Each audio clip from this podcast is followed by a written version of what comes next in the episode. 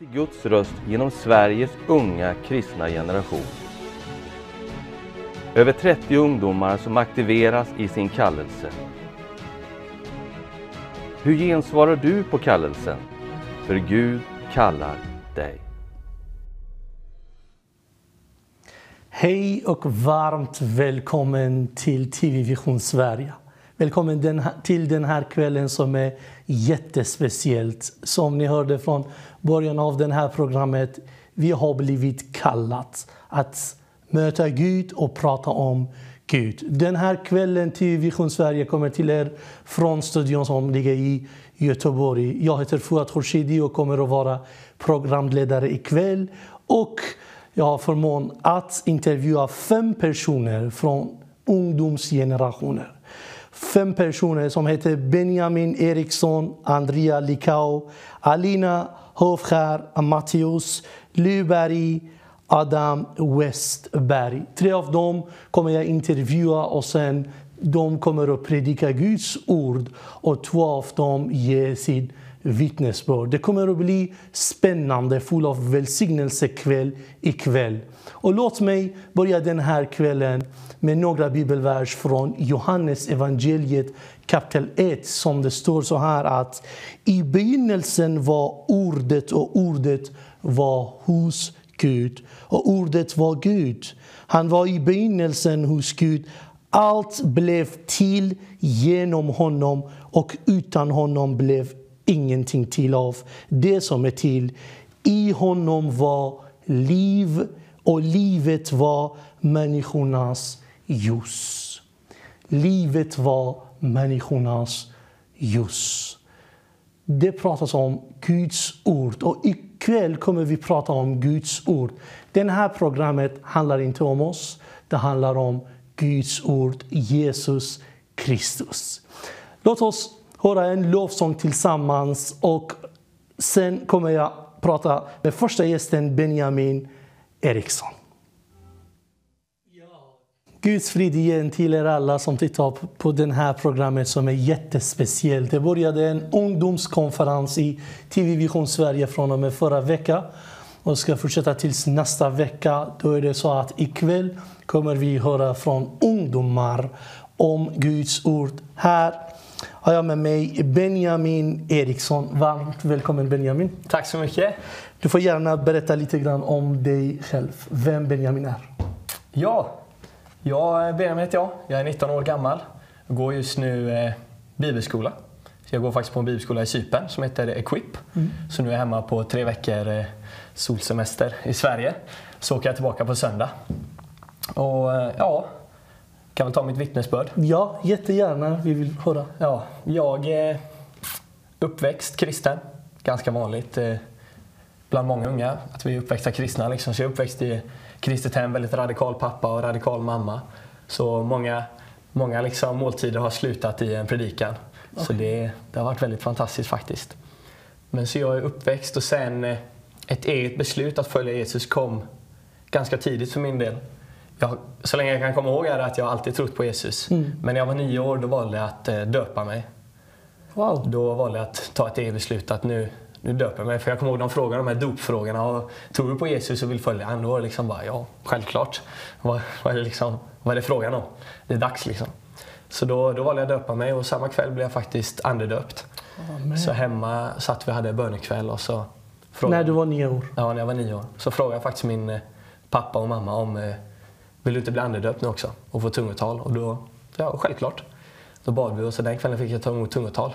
Mm. Sen efter det har det varit en resa. Jag är 19 år som sagt nu. Så det, livet har gått upp och ner men det är verkligen de senaste åren jag har verkligen fattat vad, vad Jesus innebär. Vad korset innebär och vad, liksom, vad det innebär att följa Jesus. Inte bara tro på att han finns utan också följa han och att försöka vara en lärjunge som gör lärjungar. Mm. Så jag har träffat många, många nya vänner som har verkligen inspirerat mig. Bland annat träffade jag en kille förra något år sedan tror jag. Han gick alltid ut med sin bibel. Och då insåg jag, det måste jag också göra då. När man kristen efterföljare måste man hålla sin bibel. Och då valde jag att köpa en bibel och jag höll i den sedan dess. Och nu sitter den ganska fastlimmad på handen oftast. Amen. Och du, träffade din vän i gymnasiet eller vad? Eller? Nej, det var på Nyhemsveckan faktiskt. På Nyhemsveckan? Han gick runt med Bibeln överallt. Var på badstranden så hade han sin Bibel och då tänkte jag nu, då ska jag också göra det. Så jag köpte en likadan Bibel faktiskt. Och sen, du, du berättade att din mamma och pappa var äh, jätteradikalt. Ja. Äh, var det så att du kände kanske någon gång att du blivit äh, tvungen att äh, läsa Bibeln innan du blev nio år? Eller någonting sådant? Eller? Eh, nej, det kom faktiskt lite efter jag var nio år så sa min pappa till mig att nu, vill jag att du läser Bibeln. Jag läsa Bibeln och i början kändes det spännande. Så där, men vissa gånger kunde jag känna av ett inte av ett tvång, men lite som du måste göra för pappa kommer kanske fråga om jag läst Bibeln. Men senare och mer och mer så blev det att det här är, jag började hitta skatter i Bibeln själv.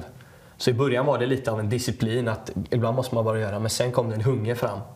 Och den hungern blev så att nu är det en daglig rutin att läsa Bibeln. Mm. Var det någon speciell rutin för bön och sånt i hem, hemma hos mamma och pappa? Eller? Ja. Att du blev påverkad av det? Ja, min pappa sitter ofta vid, eh, i soffan på morgonen. När man vaknar han ofta sitter han alltid har bön och bibelläsning. Och även min mamma hon brukar också sitta där. Wow. Så brukar de eh, be tillsammans och läsa bibeln tillsammans och var för sig också. Och det har gjort att ja, så man som man är uppväxt så kommer det oftast bli för en själv också. Mm. Så jag är van med det att de sitter ofta i soffan här och ber. F får jag fråga dig, att var det första gången du som gick till mamma och pappa och frågade om deras tro eller det var de som först kom till dig och berättade om sin tro? Eh, jag skulle nog vilja säga att det var de som kom till mig och alltså började berätta. Liksom. De har alltid berättat som sagt. Men verkligen, för min, mina föräldrar är väldigt radikala och brinnande.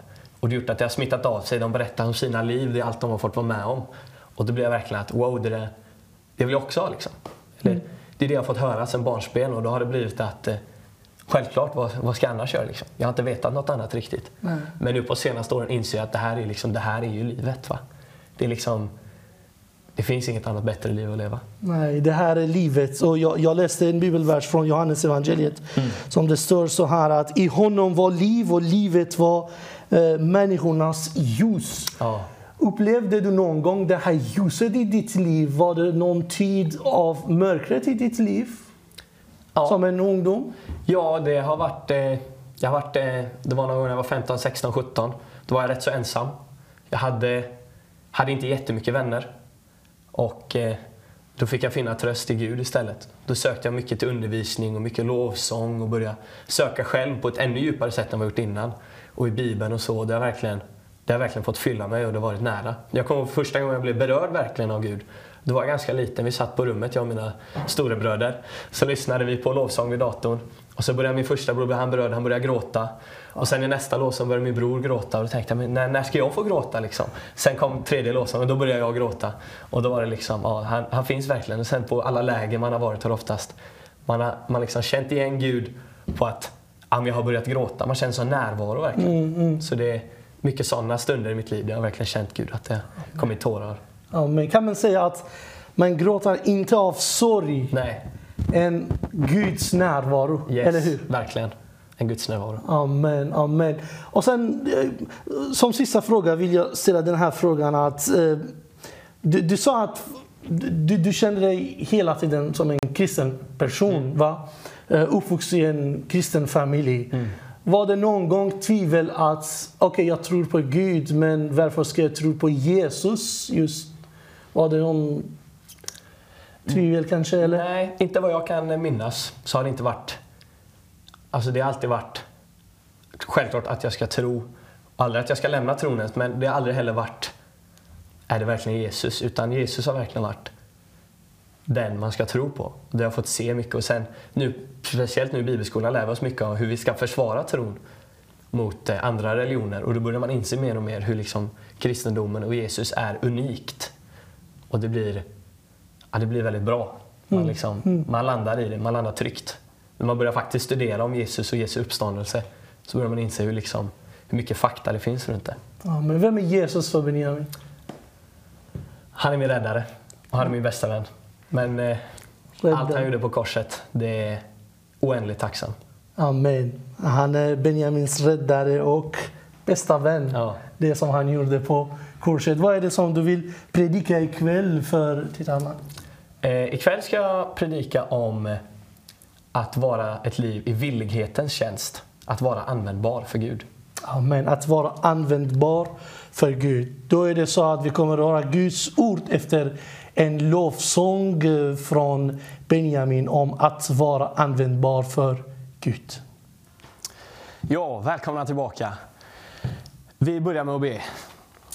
Helige Ande, bara välkomna dig in i den här stunden. Att du ska få leda mig, att få tala ditt ord och få väcka det gamla till liv. Väcka upp något nytt i människorna som lyssnar, Herre.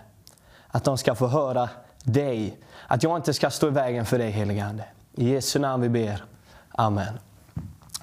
Ja, jag ska tala lite om eh, ett liv i villighetens tjänst, att eh, göra sig själv användbar. Så vi ska dyka in rakt in i min text jag har tänkt predika ifrån. Och den är från första Samuels bok kapitel 14. Det handlar om Jonatans hjältedåd. Så jag kommer läsa ett eh, antal verser just nu. Sen ska vi fokusera lite mer på en vers. En dag sade Sauls son Jonatan till sin väpnare Kom så går vi över till Filistenas förpost där på andra sidan. Med detta talade han inte om för sin far. Saul befann sig då vid Gibeas gräns under granatträdet i Myron, Och folket som var med honom ut, utgjorde omkring 600 man. Ahia, son till Ahitub, som var son till Ikabod, son till Pinehas, son till Eli, Herrens präst i Kilo, bar då efoden. Och folket visste inte att Jonatan hade gett sig av. Men i passet där Jonatan försökte gå över för att komma till Filistenas förpost fanns en klippa på vardera sida. Den ena hette Boses och den andra Sene. Den ena klippan reste sig norr mitt emot Mikmas, den andra i söder mitt emot Gibea. Jonatan sade till sin väpnare, Kom, vi går över till det där oomskurnas förpost. Kanske kommer Herren att göra något för oss. För inget hindrar Herren att ge seger genom några få likväl som genom många. Hans väpnare svarade, gör allt du har i sinnet, gå du, jag följer dig vart du vill. Då sade Jonathan, bra, vi ska gå över till männen där och visa oss för dem. Om de säger till oss, stå stilla tills vi kommer fram till er, då ska vi stanna där vi är och inte klättra upp till dem. Men om de säger, kom upp hit till oss, då ska vi gå upp dit, för då har Herren gett dem i vår hand. Detta ska vara tecknet för oss. När båda nu blev synliga för filisternas förpost sade filistena, se, hebreerna kryper fram ur hålorna där de gömt sig. Förpostens manskap ropade till Jonatan och hans väpnare, kom upp till oss så ska vi lära er. Då sade Jonatan till sin väpnare, kom med, kom med upp efter mig, för Herren har gett dem i Israels hand. Jonatan klättrade upp på händerna och fötterna och hans väpnare följde honom. Och filisterna föll framför Jonatan och hans väpnare gick efter och gav dem dödsstöten. I det första anfallet nedgjorde Jonatan och hans väpnare omkring 20 man längs ungefär ett halvt plogland. Då spred sig skräck i lägret på fältet och bland allt folket. Förposten och det som gått ut på härjningståg började också darra. Är det inte mäktigt? Till och med de som har gått iväg började darra. Marken skakade och det spreds en skräck från Gud. Amen. Och Vi ska direkt gå tillbaka till vers 6 och där ska vi fokusera idag. Jonathan sade till sin väpnare, kom, vi går över till det där oomskurnas förpost. Kanske kommer Herren att göra något för oss. Den här meningen i King James översättning säger Perhaps the Lord will act in our behalf. Alltså, kanske kommer Herren att agera till våran fördel. Och Det är så mäktigt det Jonathan väljer att göra här. Att det här ordet kanske, det driver honom.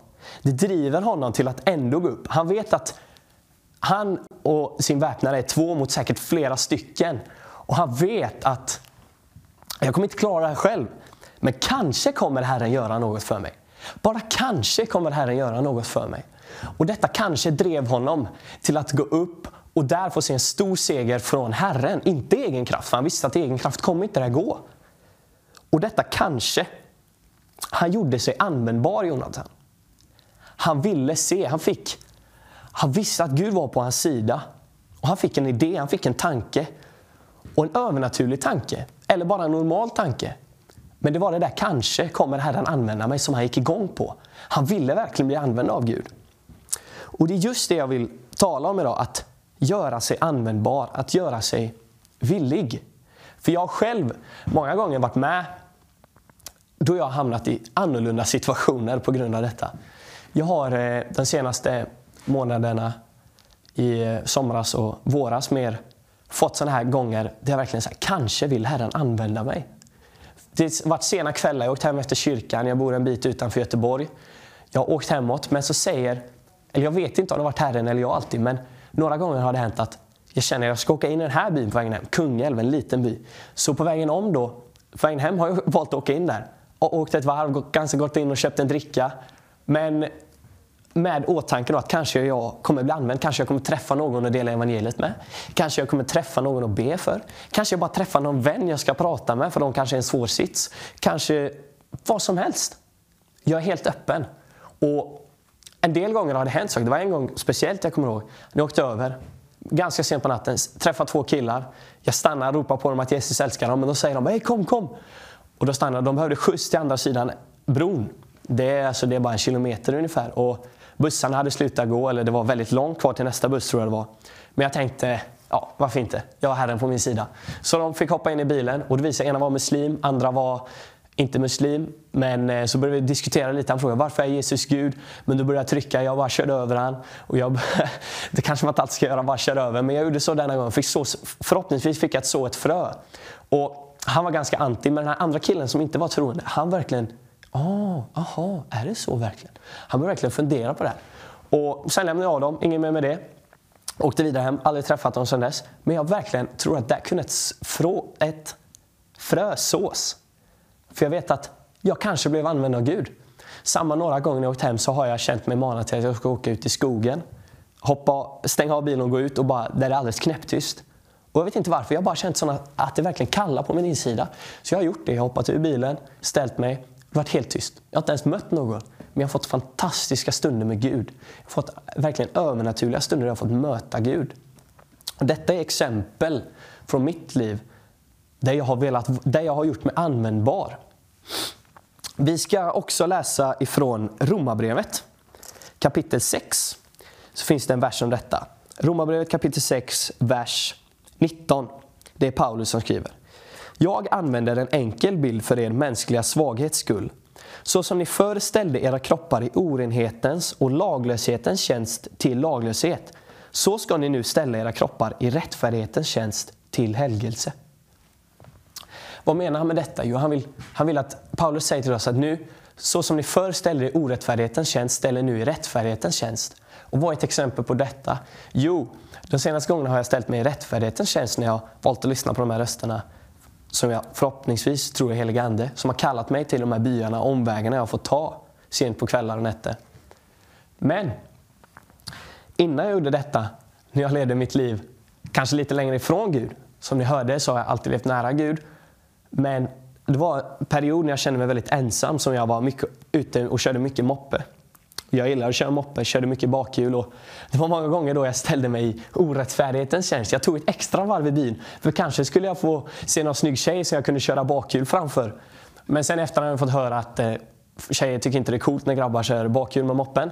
Så det var en ganska miss på det. Men där valde jag att ställa mitt liv i orättfärdighetens tjänst. Jag tänkte jag kan få ut något av det här och det här.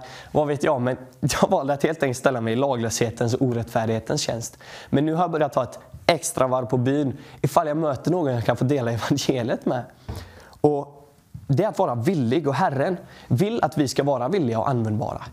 Hela den här boken, hela den här boken Bibeln, den visar på folk som är imperfekta, som är helt inkapabla i sig själva, men som har valt att leva med ett villigt hjärta, att vilja tjäna Gud. Du kan ta vem du vill i hela Bibeln och de kommer, vi kommer gång på gång visa att de är otillräckliga. De, är, de kan inte i sin egen makt göra det här. Daniel i lejongropen, David och Goliat, speciellt David och Goliat. Han var villig. Han visste att Herren är på min sida. Kanske kommer han ge mig seger över Goliat. Annars dör jag och kommer hem till Herren. Så där är liksom, genom hela Bibeln, varje karaktär tar upp är en bild på imperfekta människor som har haft ett villigt och användbart hjärta. Där Gud har fått göra de största miraklerna genom tiderna. Och det kommer för alltid vara bland de största miraklerna som finns. Och Det står också i Efesierbrevet kapitel 6. Där kan vi läsa om eh, den andliga vapenrustningen. Och I kapitel 6, vers 15 står det så här. Bär som skor på era fötter den beredskap som fridens evangelium ger. I Nybibeln, nej, Nya Levande Bibeln, så står det Bär som skor på era fötter den villighet som fridens evangelium ger. Alltså kommer evangeliet att ge dig ett villigt hjärta. Och Det största exemplet på ett villigt hjärta, det är ju Jesus. Han som var ärad av änglar dygnet runt, hela tiden, före allt skapad, valde med ett villigt hjärta att komma ner hit till oss. Han valde att bli född som en människa. Han valde att bli beroende av människor. Han som har skapat. Bara tänk den tanken att när du går bland människor som du har skapat så känner ingen igen dig. Det där är en sån stark förnedring. Han gick bland oss och han var bland oss och han levde ett perfekt liv. Men som, först, som andra Korinthierbrevet 5, 21 säger, han som inte visste av synd blev synd i vårat ställe. Han tog våra synder på korset men för att han hade ett användbart och villigt hjärta. Och jag vill att vi alla ska ha ett användbart och villigt hjärta. Och det här exemplet på Jesus, det är ett sånt fantastiskt glatt budskap. Han smakade döden och helvetet för våran skull. Så att vi slipper detta. Det är de glada nyheterna. Och de här glada nyheterna som kallas evangelium, den ger oss en beredskap. Den ger oss en villighet att tjäna Gud. För det han har gjort för mig, jag vill inte tjäna för att komma upp till en gräns för att sen bli accepterad in i himlen. Jag tjänar utifrån att jag har blivit friköpt från synden. Som jag berättade förut, Herren är min räddare, han är allt för mig, han är min bästa vän. Och jag vill att du också ska få uppleva detta. Så att du får den här beredskapen och villigheten att jag vill bli använd. Men ibland blir det också lydnad. Ibland är det bara att nu måste jag vara lydig heliga Ande. Och jag pratade med en vän om det här. Och vi sa faktiskt det att, han sa det faktiskt att, är det inte så att varje gång heliga Ande kallar oss att vara lydig, och vi går på det han säger, även om vi blir förnedrade, även om de tar emot evangeliet, oavsett hur, hur, hur liksom det blir, så uppskattar vi det att vi var lydiga. Man känner liksom yes, jag var lydig. Men de gångerna vi valde att inte vara lydiga, då ångrar man sig alltid. Men de gånger man var lydig ångrar man sig inte, även om man fick utstå smutskastning. Men de gångerna man ångrade sig, det är de gångerna man inte var lydig. Och det gör att liksom, jag, jag liksom predikar inte, jag är inte lydig för att jag vill uppnå någonting, utan det är för att jag redan har fått så mycket som jag vill. Jag vill, för så mycket Jesus har älskat mig. Det, jag kan inte hålla tyst om det. Det blir så till slut. Och om du sitter där och du inte känner det, du känner inte den här överflödanden, du känner dig inte beredd, du känner dig inte villig, du känner dig mer som en börda. Så ska vi be för dig också lite senare. Så vad har vi talat om nu? Lite grann. Vi har talat om att leva ett villigt liv. Ett liv i villighetens tjänst, att göra sig själv användbar, precis som Jonathan. Han blev inte kallad möjligtvis av Gud att gå upp till Filistena. Men han gick upp med tankesättet, kanske kommer Herren göra någonting för mig. Och det är så fantastiskt bara att läsa Guds ord. Och Jag skulle vilja göra två inbjudningar nu. Två eller tre, jag vet Det kan bli tre, beroende på vad Heligande säger nu. Men jag skulle vilja inbjudan till dig som känner att du har, du har levt ett liv i villighetens tjänst. Men du har börjat falla av. Du känner att det var länge sedan du lydde heliga Ande. Jag vill också ge en inbjudan till dig som känner att ja, men jag vill börja lyda, jag vill börja leva villigt. Jag har aldrig, tänkt på det riktigt innan men jag vill faktiskt lyda helige Ande, jag vill faktiskt gå hans vägar och jag vill göra mig själv användbar. Och sen vill jag, ja det blir en tredje inbjudan, för jag vill göra en inbjudan till dig som aldrig har fått känna på den här otroliga kärleken från Jesus. Du kanske aldrig ens sagt ditt ja till Jesus. Men om du, du har kanske sagt ditt ja till Jesus men du, du känner inte det överflödet. Du behöver en uppenbarelse om vad Jesus gjorde på korset för dig. Du behöver en uppenbarelse om vad faktiskt Jesus liv betydde för dig. Så låt oss be för detta. Jag kan be och så be gärna med. Så helige Ande, jag bara tackar för att du är här. Jag tackar dig för att du talar genom ditt ord än idag Herre. Att det inte är ute med oss, det är inte kört med oss Herre. Och att du en dag kommer tillbaka Herre. Vi tackar dig Herre, att du är så fantastisk. Så helige Ande, vi ber för dem nu som vill börja att leva ett användbart liv och ett villigt liv. Som vill vara lydiga dig, Herre. Jag ber för dem att de ska få, få känna av din röst, börja ha en intim relation med dig helige Ande. Börja läsa ditt ord dagligen helige Ande. Börja söka dig dagligen helige Ande. Jag ber för dessa människor. Jag ber också för de som känner att de har varit mer lydiga att de har varit användbara. De ställde sig in i rättfärdighetens tjänst många gånger. Men på det senaste har de inte gjort det. De har inte ställt upp, de har inte ställt in till rättfärdighetens tjänst. Jag ber att de åter ska få ta upp och göra ett nytt beslut. Att du är nådens Gud, du är omstartens Gud. Och du slänger våra synder i glömskans hav. Halleluja, är det inte härligt? Och jag vill också be för den som som känner att den sagt ja, men den känner att det är ett tvång att lyda dig, heligande. Som känner att det är, ett, det är ett tvång att göra sig användbar.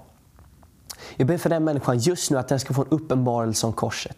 Att det du gjorde på korset, det kan vi aldrig förstå. Men du tog mina synder på korset.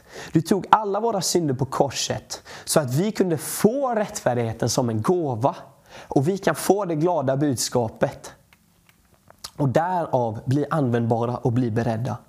Så helige Ande, jag ber för de här kategorierna. Jag ber för de här människorna som ser just nu, helige Ande. Jag ber att du bara ska komma nära och fyll dem med din närvaro. Vi tackar dig för att du är så otroligt god, helige Ande. I Jesu namn vi ber. Amen. Tack för mig. Vi tackar Gud, vi prisar Herren för det som han gör mitt ibland ungdomar här i Sverige. Vi tackar Herren för det som han gör. Han gör sitt verk.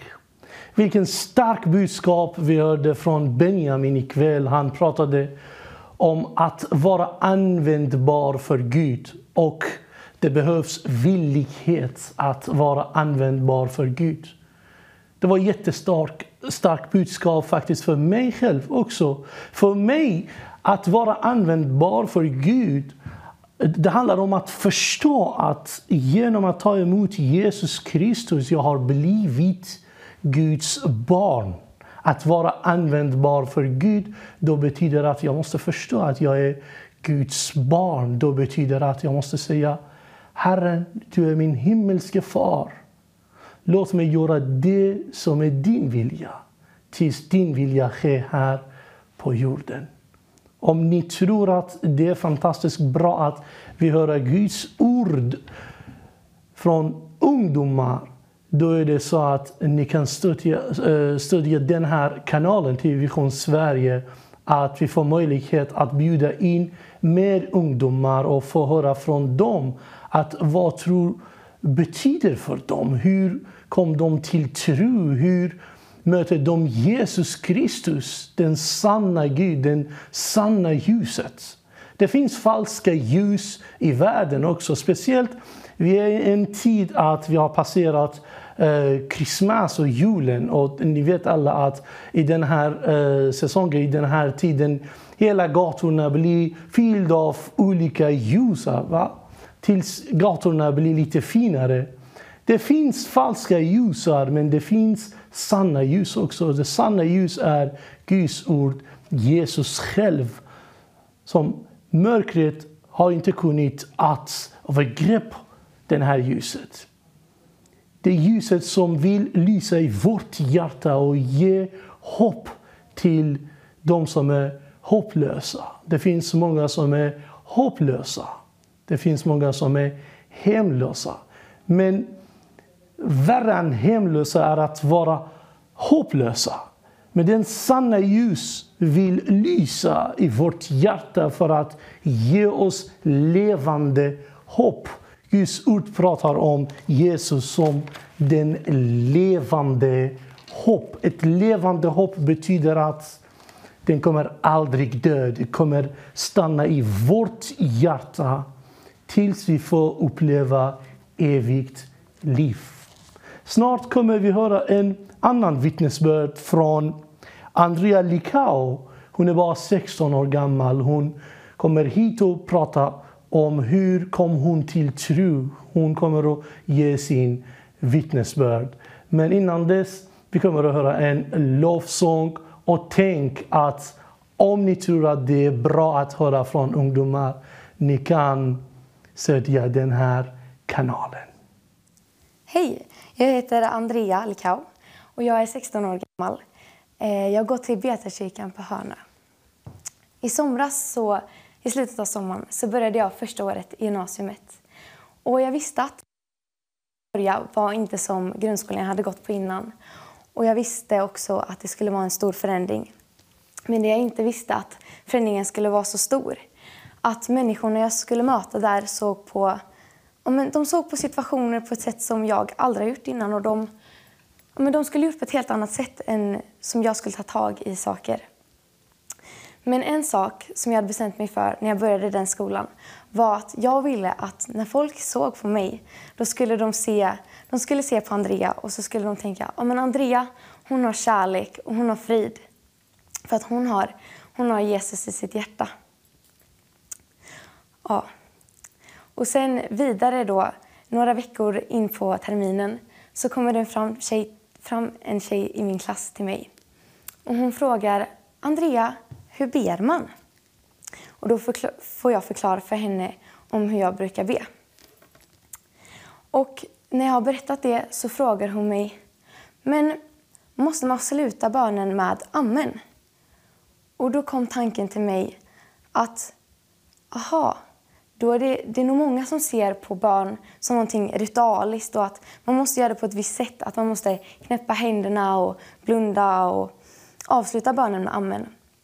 Och då visste jag att jag skulle inte bara svara med ett enkelt ja eller nej utan jag, jag skulle svara med hur en bön går till. Och då förklarade jag för henne att en bön är ett samtal med Gud. Det är, ja, det är personligt. Och att det inte handlar om vad man gör utan det handlar om att det kommer från hjärtat. Att det ska vara ärligt. Det är, en, det är som en konversation med vem som helst. Och eh, hon lät helt okej med svaret och sen så gick vi vidare. Och sen en vecka senare så eh, kom hon fram till mig och hon berättar att eh, hon har bett. Och då frågar jag henne, men hur kändes det? Hur gick det bra? Och hon svarade, ja, det gick bra. Men det var inte det enda hon sa, utan hon sa också att det kändes bra. Och där avslutade vår konversation. Men jag tror verkligen att det betydde någonting. För det, det gör verkligen någonting i sig när man tar tid och tar tid för att spendera tid med Gud. Man blir fylld av hans kärlek och det betyder så mycket. Jag ska läsa ur första Johannesbrevet kapitel 4, vers 8-10. Det står så här. Den som inte älskar har inte lärt känna Gud, för Gud är kärlek. Så uppenbarades Guds kärlek till oss. Han sände sin enfödde son till världen för att vi skulle få leva genom honom. Detta är kärleken inte att vi har älskat Gud, utan att han, att han har älskat oss och sänt sin son till försoning för våra synder. Och det är verkligen så sant. Gud är kärlek. Och genom att vi spenderar tid med honom så får vi ta del av den kärleken. Och det genomstrålar verkligen allting annat. För Jesus stod på korset för att våra synder alltid skulle bli förlåtna.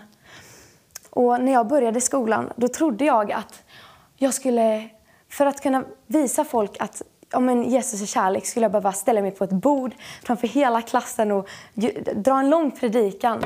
Men det handlar inte om det. Det handlar om att spendera, spendera tid med Gud, att läsa Guds ord och bli fylld av den helige Ande och ta del av den kärleken.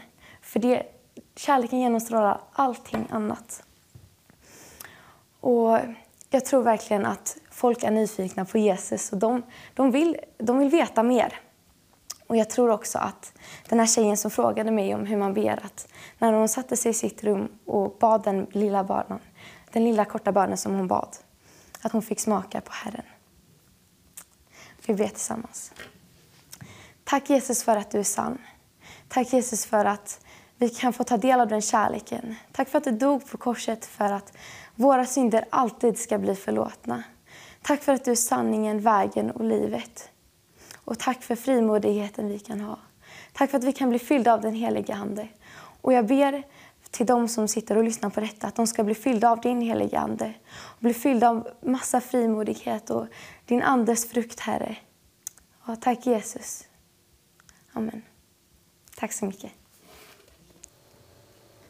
Varmt välkommen tillbaka till TV Vision Sveriges kväll som är jättespeciell. Det är ungdomskonferens ikväll. Och här har jag med mig Alina Hofskär och vi kommer att höra lite grann från henne, lite vittnesbörd och sen kommer hon predika för oss Guds ordet. Men låt oss fråga henne, vem är Alina och varmt välkommen. Tack. Ja, Alina heter jag och just nu så befinner jag mig i Varberg. Jag har jobbat en månad i Varberg Pingst Okej. med eh, barnarbete, hjälper till att stötta där, men också en del internationellt arbete.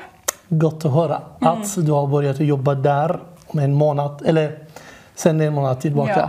Men eh, kan vi höra lite grann om din vittnesbörd, att hur kom du till tro? Yes. Ja, eh, jag är uppväxt i en kristen familj och eh, att tro på Gud har alltid varit väldigt centralt i mitt liv och självklart i mitt liv. Eh, men eh, alltså, jag gick på en kristen förskola och eh, när man väl kom upp till skolan och började förstå att så här, oj, alla tror inte på Gud, eh, så blev jag lite så här eh, fundersam i huvudet. Det blev förvirrande. Men eh, det var ändå alltid självklart. Liksom. Eh, och, eh, jag kanske, I början var jag inte så frimodig liksom, när jag var ung, men när, eller jag tog väldigt tidigt ett beslut att följa Jesus. Så när, när jag var nio så kom jag till pappa och mamma och sa nu, nu vill jag döpa mig, för det var många som döpte sig i kyrkan. Och jag hade liksom en stark bild av att så här, änglar skulle komma, du vet, bara änglar liksom bara sjunga en änglakör och att det skulle vara så fantastiskt att döpa sig. Eh, så jag kom där och bara, nu är det dags för mig att döpa mig, nio år gammal. Eh, Men då sa pappa, nej nej, du får vänta tills du blir tio. Han var åtta när han döpte sig, så jag tyckte att det var lite orättvist. Men han ville att jag verkligen skulle förstå vad det innebar.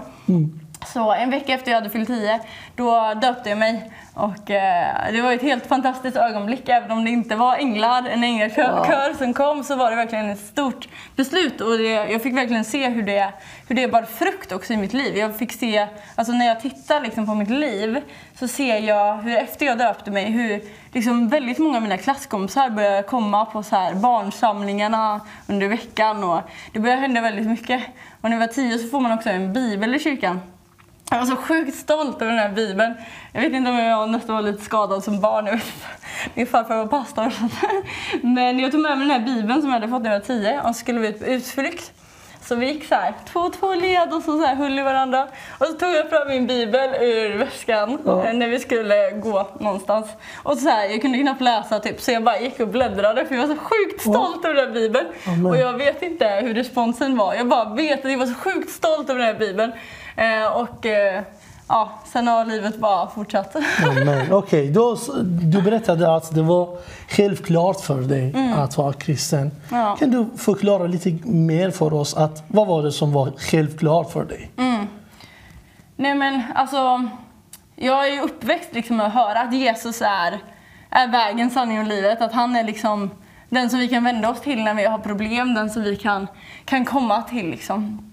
Och jag, jag visste inget annat, eller det var liksom min trygghet att få, få komma till honom. Och, eh, men jag fick verkligen möta Jesus liksom, tidigt och jag har ett väldigt tydligt minne. Jag vet inte riktigt hur gammal jag var, men eh, farmor sa att så här, men kom så ska vi gå på ett riktigt så här, bönemöte. Det här måste du verkligen vara med på. Liksom.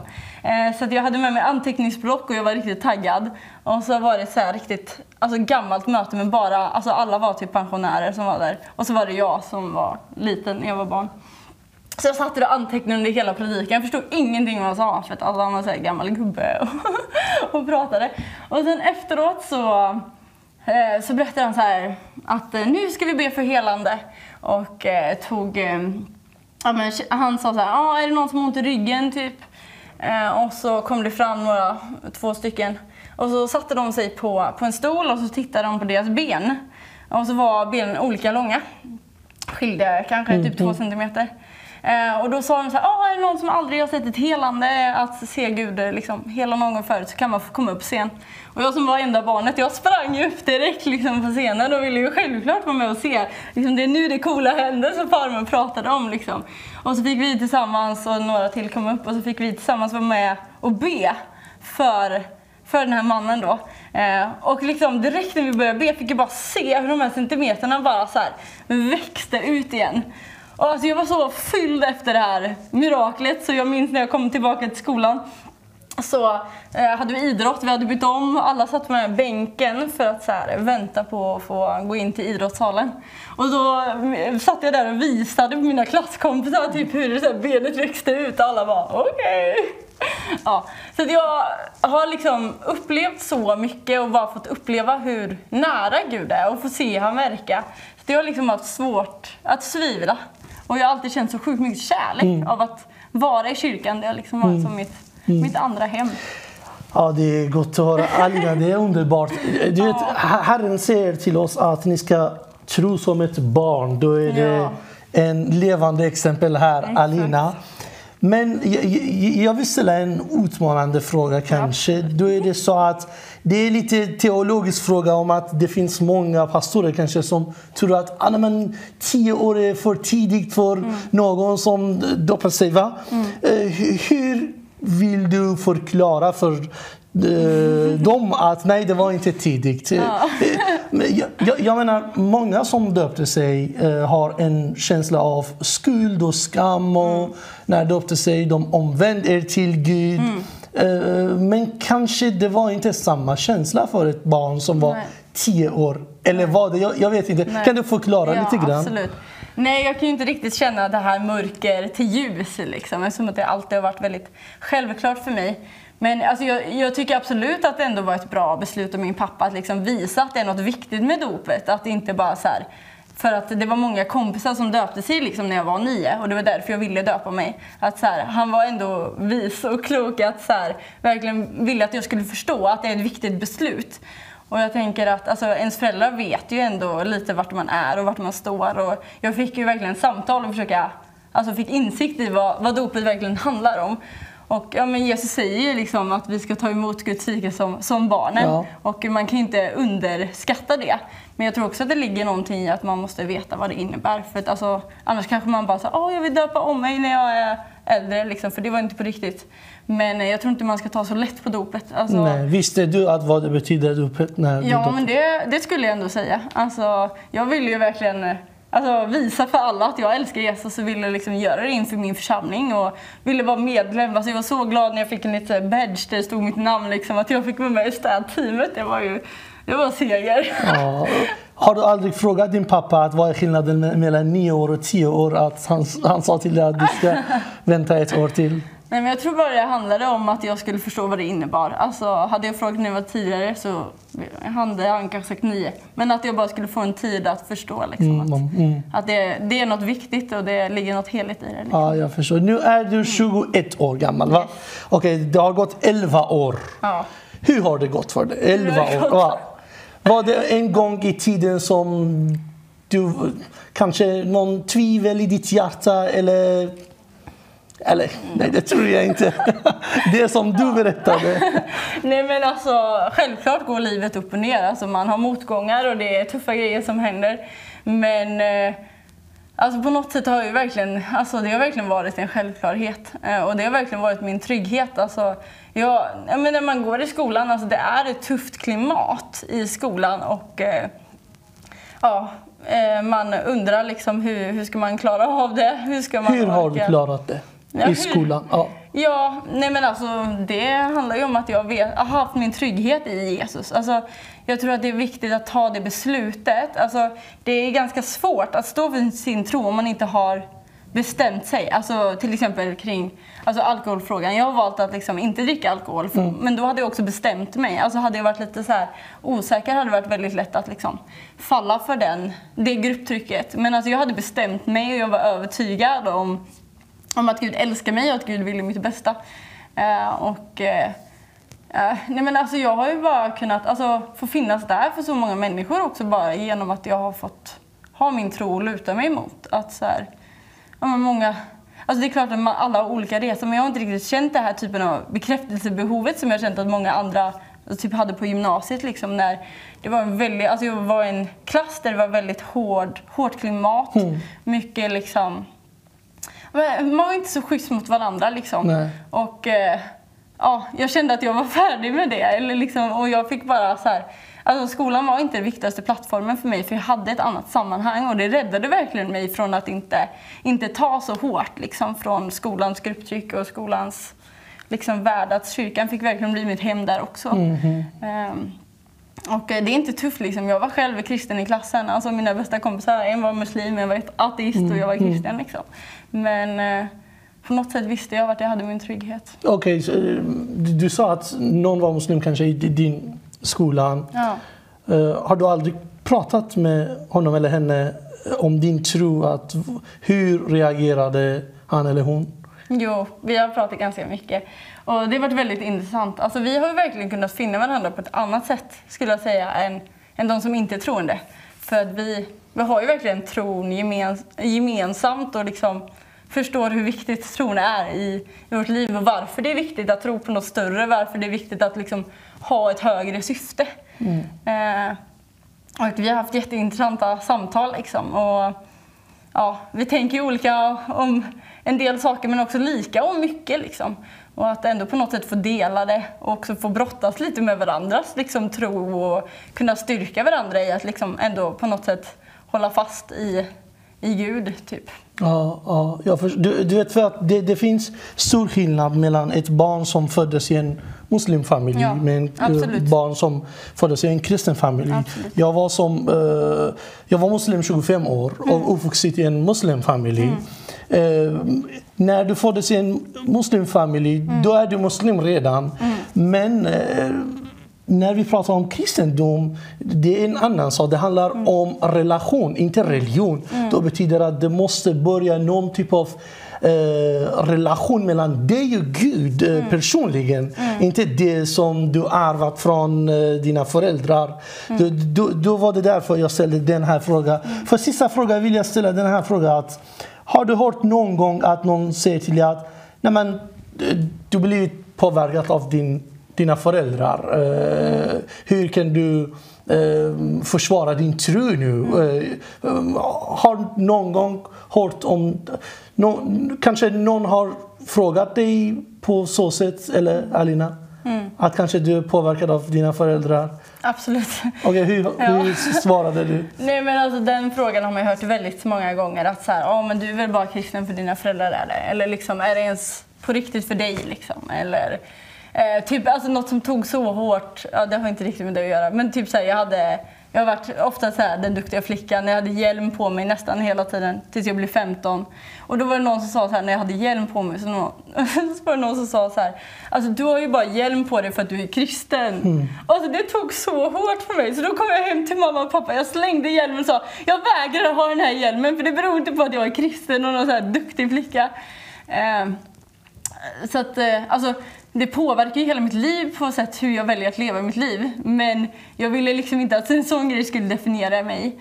Och mina föräldrar har ju alltså, verkligen varit så stöttande och verkligen alltså, funnits där och ändå varit öppna med liksom, att så här, det är din tro och att det är någonting som, som jag själv liksom, får bära på. Men det har också varit liksom, ja, men, när det börjar pratas om fester och grejer att så här, nej men det ska du inte göra, det är inte bra liksom. Och, Eh, och liksom mycket utifrån liksom, man bara, ja alltså det finns ju andra perspektiv att tänka liksom. Ja, men det är klart man formas av sina föräldrar. Men eh, ja, det, Ja. jag är tacksam för min uppväxt, jättetacksam. Amen. Ja. Amen. Och det är kanske därför du jobbar med barn och eh, just internationella gruppen. eh, varifrån kommer detta att Mm. Ja. du, du, du gillade att jobba med internationella gruppen? Ja, nej men jag för, eller detta halvåret, förra terminen kan jag säga, bodde jag nio månader i Tanzania. Okej. Eh, Så jag gick en bibelskola eh, som hette Testamission. Eh, Och då bor man nio månader i, i en annan kultur, antingen i Afrika eller i Sydamerika. Så jag bodde nio månader i en by i Tanzania där eh, jag fick bara alltså, leva livet. Jag fick lära känna en massa människor, jag fick vara med och predika, jag fick vara med och dela ut liksom, gröt till barnen, jag fick eh, gå ut på gatorna, möta människor, älska människor, be för människor, se människor gå från mörker till ljus. Jag fick vara med om fantastiska grejer. Wow, fantastiskt. Ja. Det, det, det gäller alla som går till den här, speciellt just bibelskolan, att Ja. gå dit nio, nio månader. Ja, exakt. Vill du berätta lite grann om din bibelskola? Ja, det kan jag göra, absolut. Bibelskolan heter Testamission och eh, det är en folkhögskola eh, som man ansöker liksom om som vilken annan bibelskola som helst. Eh, och då är det två veckors intro, introduktionskurs liksom, där man får veta lite vart man ska, vilka man ska åka med. Och sen så får man åka ut till ett område där eh, det kommer ta emot en lokal liksom, koordinator som kommer från det landet som kommer ta hand om dig och vara med dig. Och sen så har du 50 studier och 50 praktik. Så då är du med på allt vad det har att erbjuda. Wow, fantastiskt. Ja. men det, det är jätteviktigt att mm. eh, i den här resan man blir förberedd mm. och rustad att tjäna eh, invandrargruppen också. Mm. Och vi är tacksamma för det. Mm. Vi kommer att höra Guds ord. Mm. Vad är det exakt budskapet som vill, du vill dela med oss ikväll? Ja, det var en bra fråga. Jag kommer att predika utifrån Naman, så vi får se lite mer vad det innebär Naman. Amen. Låt oss höra en lovsång, sen eh, hör vi Guds ord om Naman. Yes.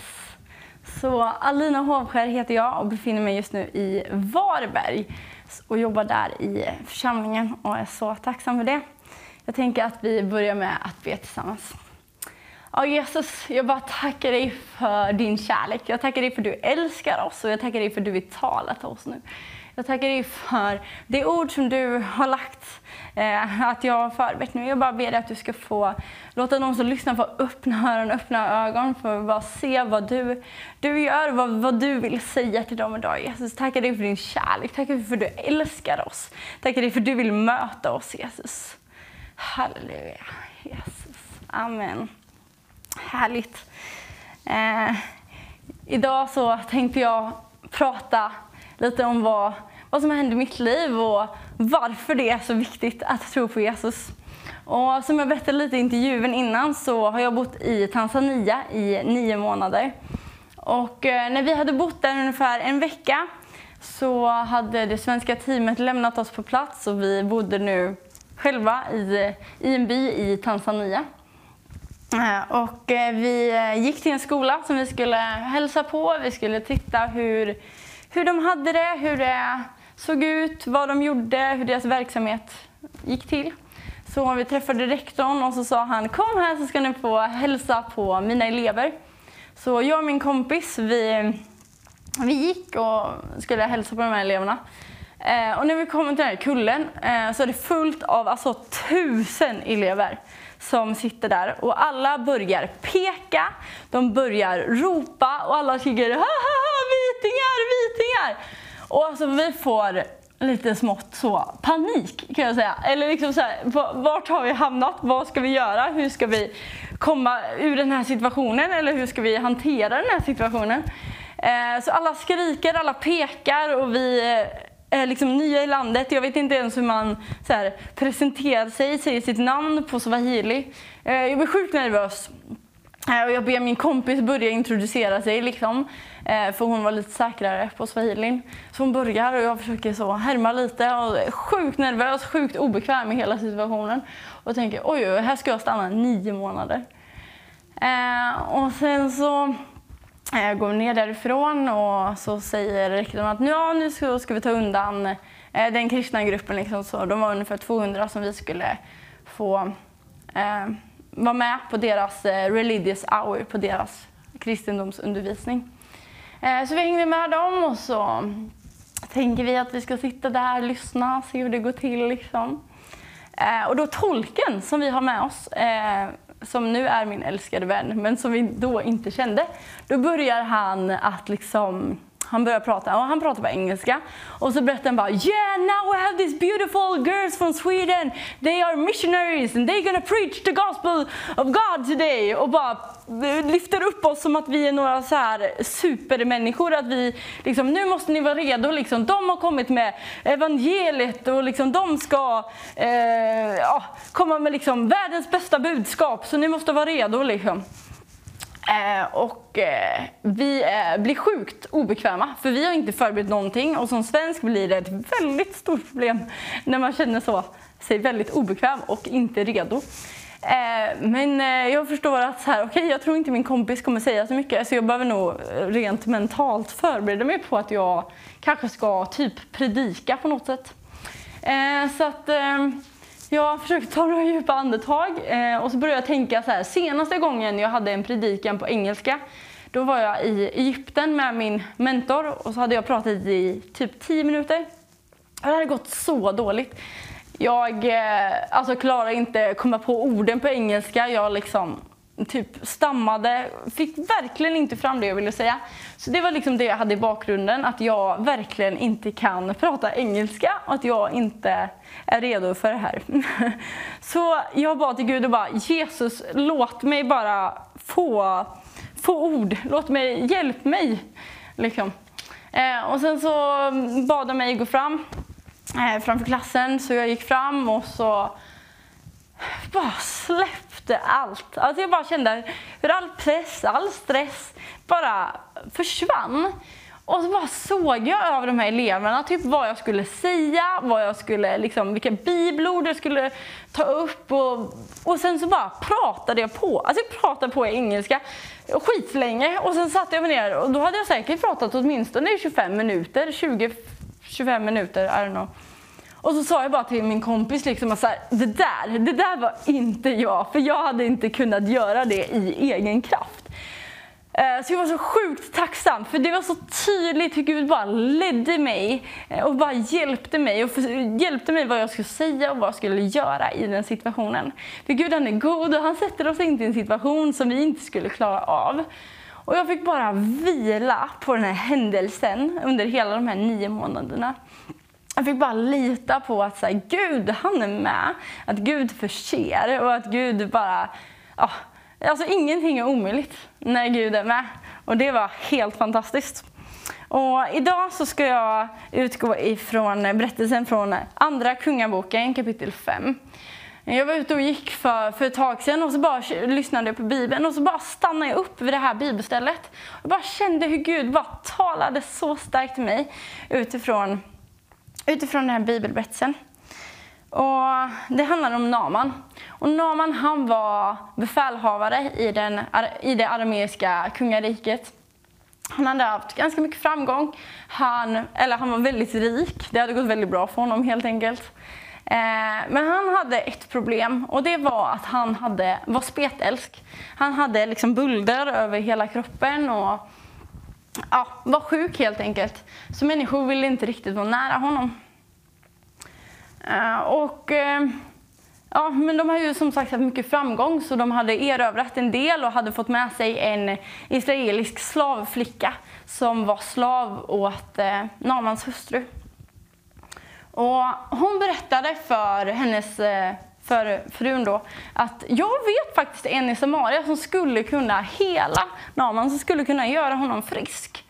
Så um, när Naman fick höra det blev han jätte, jätteglad och tänkte yes, jag kan bli frisk. Så han tog med sig sina betjänter, han tog med sig åsnor och han tog med sig, han tog med sig guld, han tog, han tog med sig 10 talenter silver, 100, 6 000 siklar guld och dessutom nya högtidskläder och dräkter. Och jag frågade AI och hon sa att, eh, om, att det har ett värde av ungefär 31 miljoner kronor. Jag vet inte riktigt om det är sant, men det, han är i alla fall sjukt, sjukt rik och eh, hade med sig väldigt mycket pengar eh, för att han ville bli helad. Så han tog sig till profeten i Israel, i Samaria och eh, gick till den här profeten som han hade hört skulle kunna hela honom. När han väl kommer fram till, till profetens hus så skickar profeten ut en betjänt som berättar för, eh, för Naman att eh, du ska gå och tvätta dig sju gånger i Jordan. Då kan du bli frisk. Och när Naman får höra det här blir han väldigt provocerad och väldigt irriterad. Så om vi läser i Andra Kungaboken kapitel 5, vers 11 så står det så här. Men Naman blev vred och for sin väg och sa, jag trodde att han skulle gå ut till mig och träda fram och åkalla Herren, sin Jesus, Guds namn, nej, Guds namn, och lyfta sin hand över stället och ta bort spetälskan. Är inte Damaskus floder, Aban och Parpar bättre än Israels alla vatten? Alltså Naman blir så sjukt arg. Alltså han hade en förväntan av att Gud skulle möta honom, att någon skulle lägga handen på honom och bara göra honom frisk. Men det var inte alls så Gud ville göra. Han ville bara att gå och doppa dig. Gå och doppa dig i, i Jordan så ska du bli frisk. Och han blir så arg. Och jag tror att det här är något som vi också behöver påminna oss om. Att vi tänker kanske att Gud ska möta oss på ett speciellt sätt. Att Gud är, äh, ja, men agerar på ett visst sätt och så bara missar vi liksom hur han faktiskt vill möta oss, missar liksom själva miraklet som är precis framför ögonen på oss. Vi kanske har man har hört berättelser från ungdomsledare, från föräldrar, från pastorer, från vänner där de har berättat om hur, om ni kanske hörde den här storyn liksom med benet som växte ut eller om eh, någon som kände så här, den skakade och blev fylld av Guds ande eller någon som såg eldskrift på väggen eller någon som så här, råkade läsa en skylt på bilen, en parkering, ja, en sån skylt på bilen. Och så var det ett bibelord som just talade in i min situation. Eller typ att du skulle bli missionär och så, så här, hittar du ett födelsemärke på benet av Afrika. Och så är det en prick på Nigeria. Dit ska jag vara missionär, dit ska jag åka. Man kanske har hört att det är så Gud verkar. Och så liksom missar man att Gud är så sjukt naturlig. Att Gud han har skapat dig och mig. Han vet hur vi funkar, han vet hur våra tankar funkar, han vet hur vår kropp funkar. Och han vill tala till oss på ett personligt och naturligt sätt. Att han är liksom inte alltid här uppe, han är inte alltid liksom eh, eld och allt möjligt. Utan han vill också komma in i stilla vinden. Han vill bara tala till oss genom våra tankar, han vill visa sig, han vill omfamna oss där vi är och i i den stunden som vi är. Om vi fortsätter i, i vers 12, nej, i vers 13 så står det så här. Men hans tjänare gick fram och talade till honom och sa Min fader, om profeten hade begärt något svårt av dig, skulle du då inte gjort det? Hur mycket mer nu, när han bara har sagt till dig, tvätta dig så blir du ren. Då for han ner och doppade sig i Jordan sju gånger, så som gudsmannen hade sagt. Och hans kött blev friskt igen som en ung pojkes kött, och han blev ren. Alltså, han blev ren. Han fick bli tvättad, han fick bli ren och Gud helade honom när han bara gjorde som Gud sa. Och Gud, han vill tala till dig, han vill använda dig. Men här får vi se hur han tjänare bara får bli använd. Han får hjälpa Naman att få sätta fokuset rätt. Han säger liksom, hej! Lyssna på Gud, vad är det Gud har sagt? Vad är det profeten säger att du ska göra? Alltså hade han bett om något svårt, alltså Gud är inte alltid så övernaturlig. Han är liksom också så naturlig. Han vill bara verka genom lätta, smidiga, vardagliga ställen, vardagliga grejer. Vi behöver människor som den här tjänaren i våra liv. Som hjälper och pekar på Jesus, som pekar på vad Gud gör i våra liv. Är inte det fantastiskt? Och när jag lyssnade på den här storyn så fastnade jag verkligen för den här tjänsteflickan som vi kunde läsa om i början. Som har, har blivit liksom, alltså de har tagit över liksom hela hennes område där hon bodde. De har säkert dödat hennes familj eller kidnappat dem. Hon är i alla fall inte med sin familj längre. Hon eh, har tagit från sin trygghet. Hon är liksom inte med sina vänner längre.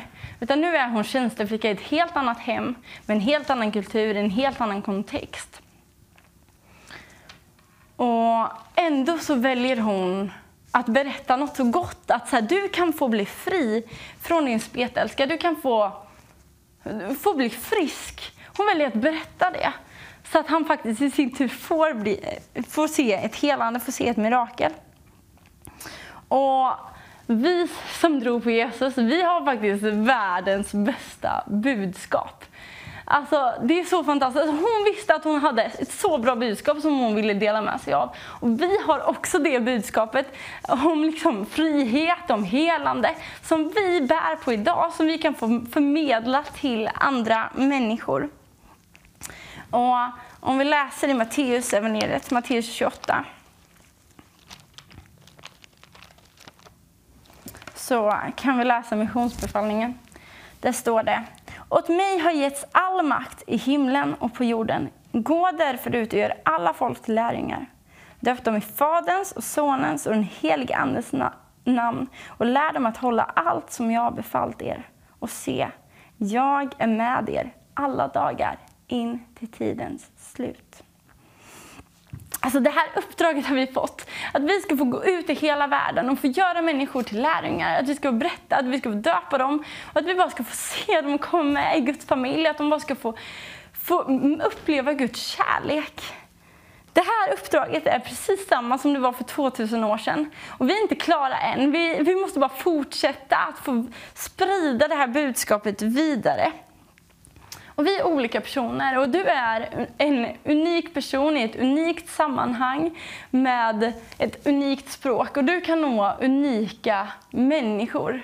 Jag kan inte nå de människorna som du når, jag kan inte älska de människorna som du älskar. Jag kan, men jag kanske inte känner dem, jag kanske inte möter dem.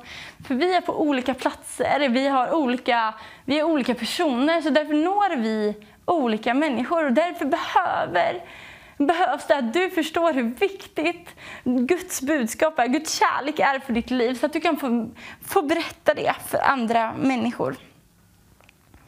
Och Naman, han var desperat. Naman, han var sjuk. Han hade väldigt mycket framgång, men han var sjuk.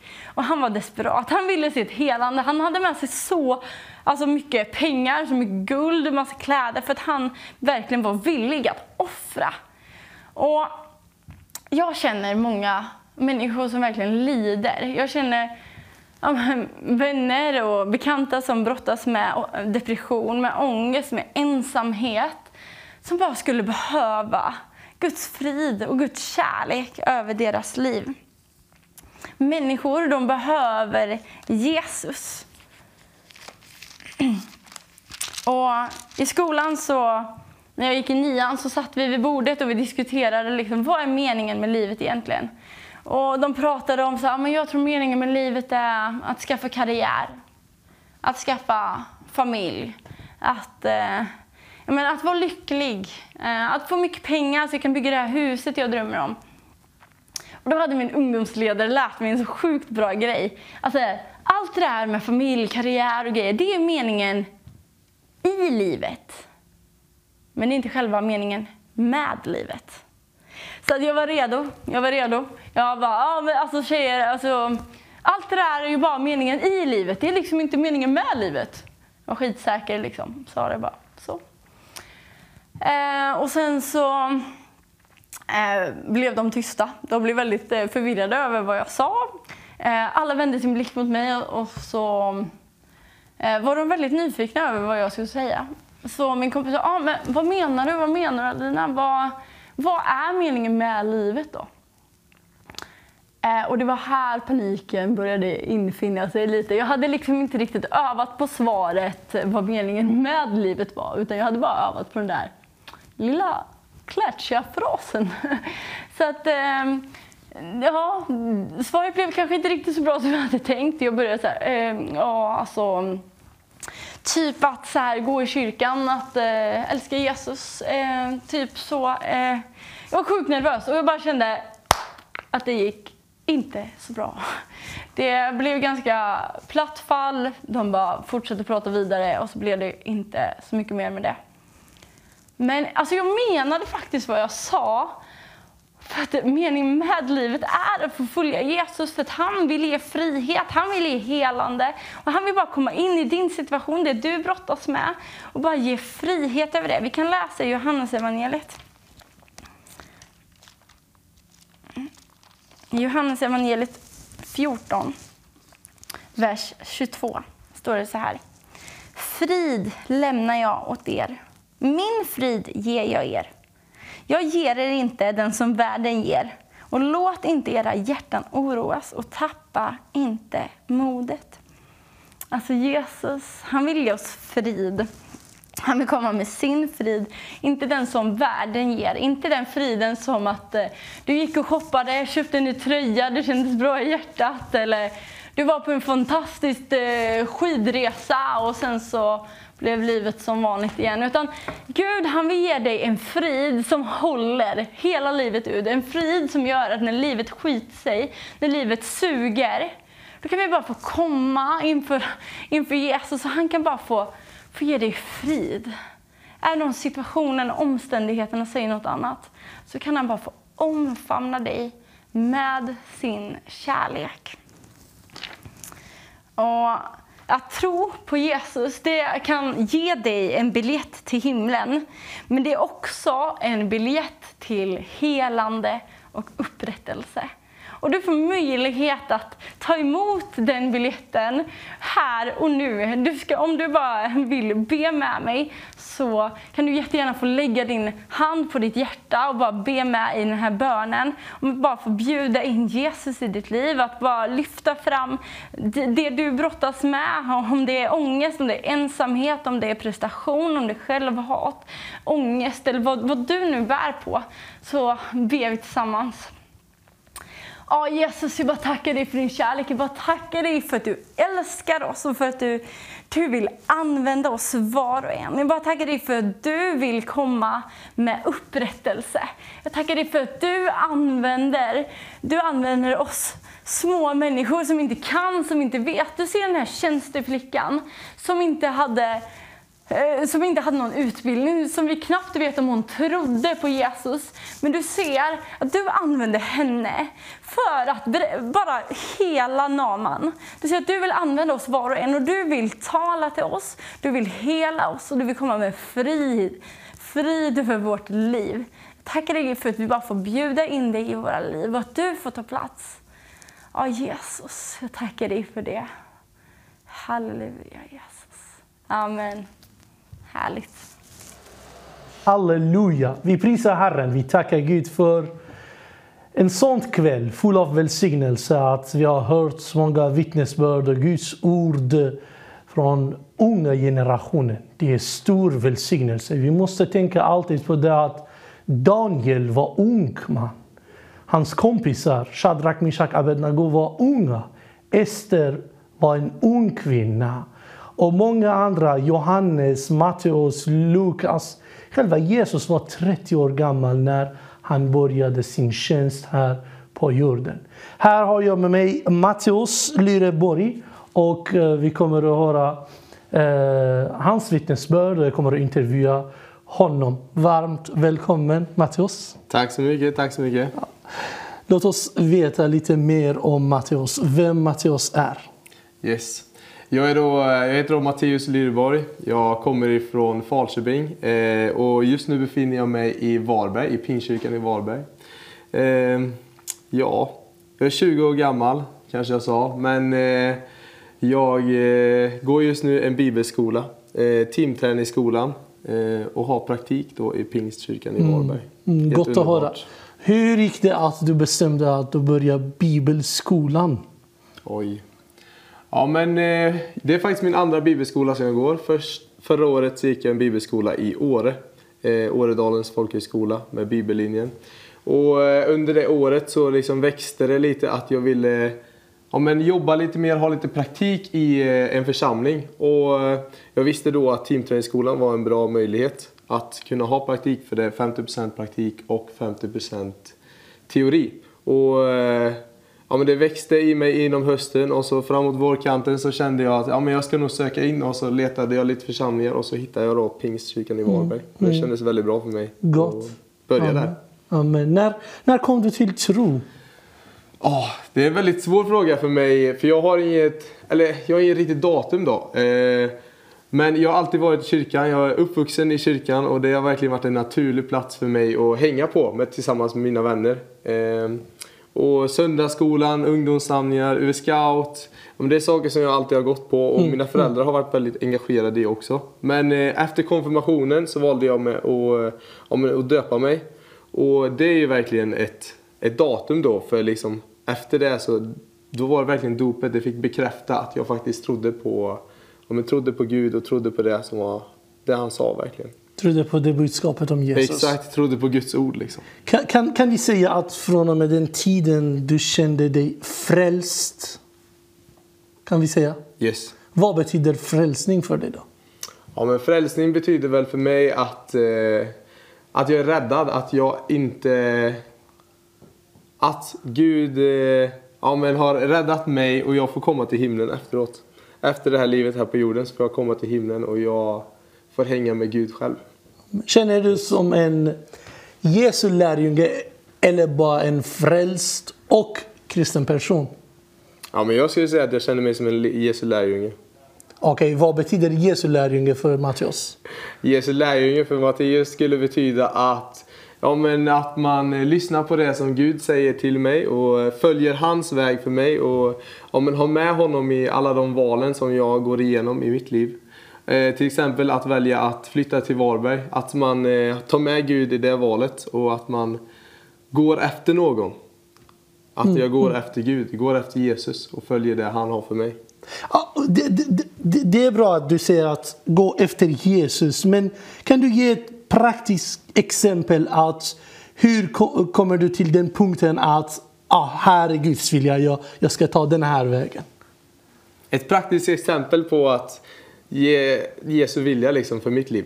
Men alltså det kan ju vara väldigt lätta saker skulle jag säga för mig. Eh, om en att Jesus menar att man ska älska varandra och älska sin fiende står det i Bibeln. Och eh, det är ganska tydligt exempel liksom på att ja, men även de som man kanske har väldigt svårt att älska, älska är ett väldigt starkt ord. Men de ska jag också älska liksom. För Jesus han älskade alla och det kan ju vara ett väldigt praktiskt exempel på någonting som Jesus, eller följa det Jesus säger och ge, följa det Jesus har för mitt liv liksom. Mm, älska våra fiender. Det är, det är jättefint, men det är jättesvårt. Och jag kommer att ställa den här frågan till Matteus. Att I sånt värld att eh, dag efter dag vi kan se att många människor eh, blir tvungna att lämna sitt hemland och gå någon annanstans.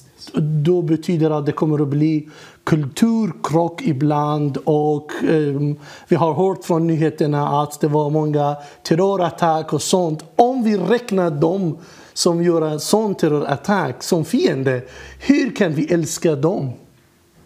Alltså det är en jättesvår fråga. Speciellt om man då skulle känna någon som blivit drabbad i en sån liksom, terrorattack. Då blir det ju ännu svårare att just älska de människorna som ja, men utsatt människor för det här. Och eh, jag tror att man behöver ha med Gud i det också. Att Gud kan ge kraft och eh, i att kunna älska någon annan som man har väldigt svårt att älska. Att man kan få hjälp från Gud och hjälp från andra inom den kristna gemenskapen att ja, men, älska de andra och ja, men, se bortom det som den här personen har gjort. Eller se bortom det som ja, men, den ondskan som var där och då. Utan att det finns någonting mer bortom det. Eh, har du aldrig tänkt på det att kanske älska sånt fiende betyder att vi får möjlighet att prata om eh, den sanna Gud som är kärlek med dem. Jag menar evangeliet, att predika ordet är en eh, kärlek som man kan visa till dem. Verkligen. Ja, men det är verkligen en kärlek som man kan få visa till dem. Så är det också. Eller betyder att du brinner för det också? Att jag brinner för det. Att brinna för att dela Guds ord med sådana människor? Alltså det är, det är en väldigt eh, svår sak för mig. Jag tycker det är väldigt jobbigt att just dela evangeliet för människor, nya människor. Att ta eh, steget på stan och prata om Jesus. Det tycker jag är väldigt svårt. Och det har jag alltid tyckt varit väldigt svårt. Men det är också en väldigt stor välsignelse när man gör det och när man möter en människa som faktiskt lyssnar på en när man gör det. Mm, amen. Nej, men det är så att jag har, jag har en kollega, vi, vi alla Guds kollega i Guds riket när vi predikar ordet. Jag har en kollega att gå till stan varje dag och predika ordet. Jag säger till honom varje dag att Gud välsigna dig. Det är en kallelse som är över dig. Det, är du som du, det som du gör är en kallelse och du har blivit smörjat av Gud att göra det. När man predikar om evangelierna, det handlar inte om att alla ska gå till gatorna. Nej. Eh, Gud skaffar möjlighet för oss att vi pratar om Guds ord och kärlek. Eh, I slutet av den här intervjun, är det något speciellt som du vill dela med ungdomarna som är 20 år gammal? Där är din kamera, du kan prata med dem. Något speciellt som jag skulle vilja dela till er. Men alltså jag har en eh, favoritberättelse i Bibeln. eh, Och det är, får jag låna din bibel lite Ja. snabbt? Då kan vi ta upp Matteus evangeliet och så kapitel, kapitel 13. Eller är det 14 kanske? Det är 14. Och min favoritberättelse i Bibeln det är Matteus evangeliet, Matteus evangeliet kapitel 14 och vers 22 och framåt. Och där står det om när Jesus går på vattnet. Jag uppmanar dig verkligen om att läsa det. Det står om att Jesus, han kommer gåendes på vattnet mot folket. Och, eller mot lärjungarna som sitter i båten. Och han bjuder, då är det då en lärjunge i båten som säger så här. Ja men eh, bjud ut mig till vattnet, bjud ut mig att gå på vattnet. Och Jesus bara, ja men kom, kom till mig. Och eh, det är en väldigt stark berättelse för mig. Jag, är, jag har testat att gå på vattnet själv. Jag har liksom bett Gud om att kan inte jag få gå på vattnet? Och testat många gånger, liksom, ta steget liksom ut med foten. Men jag har aldrig fått gå på vattnet. Men eh, det är Petrus här i Bibeln, han får gå på vattnet och han får... Han går och han närmar sig Gud när han går på vattnet. Och jag tycker det är väldigt mäktigt för det här är verkligen en sån story som... Eh, det är omöjliga saker. En vanlig människa går inte på vattnet bara en vanlig vardag.